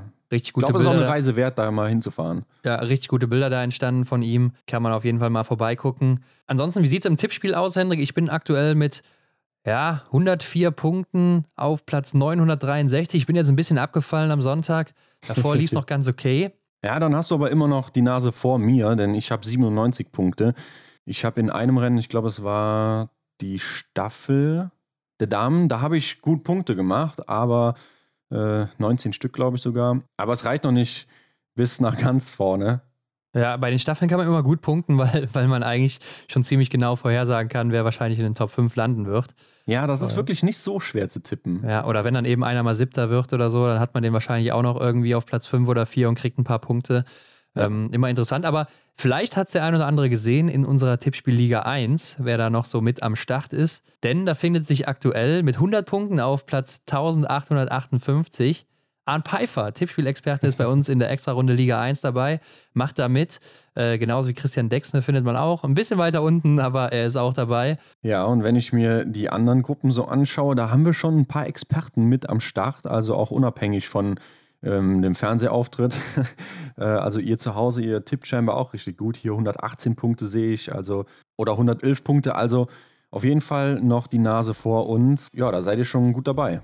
Ja, Henrik, aber abgerechnet wird am Ende und in dieser Woche gibt es natürlich auch die Termine wieder auf Instagram. Nicht verpassen für Hochfilzen dann eben. Und schreibt uns doch auch mal unter das Folgenbild, was waren denn für euch die Highlights aus Ostersund in den ersten zwei Wochen jetzt? Und wer sind denn für euch die Favoriten jetzt in Hochfilzen in der nächsten Woche? Wen seht ihr vorne? Oder wer kommt vielleicht auch zurück, feiert so ein kleines Comeback? Mhm. So eine Norwegerin, die hat ja jetzt noch so ein paar Rechnungen offen. Und ansonsten bleibt mir doch nur noch zu sagen, Leute, abonniert uns bei Spotify, bei iTunes, wo auch immer ihr das hört. Bewertet uns natürlich am besten mit 5 Sternen und teilt das natürlich auch überall mit euren Freunden, mit euren Bekannten, wie auch immer mit eurer Familie. Und damit melden wir uns nächste Woche zurück und wünschen euch natürlich einen guten Wochenstart. Genau, der Sache schließe ich mich an. Viel Spaß in der nächsten Woche mit dem Biathlon und wir hören uns mit den Ergebnissen dann wie gewohnt zurück. Yes, ciao.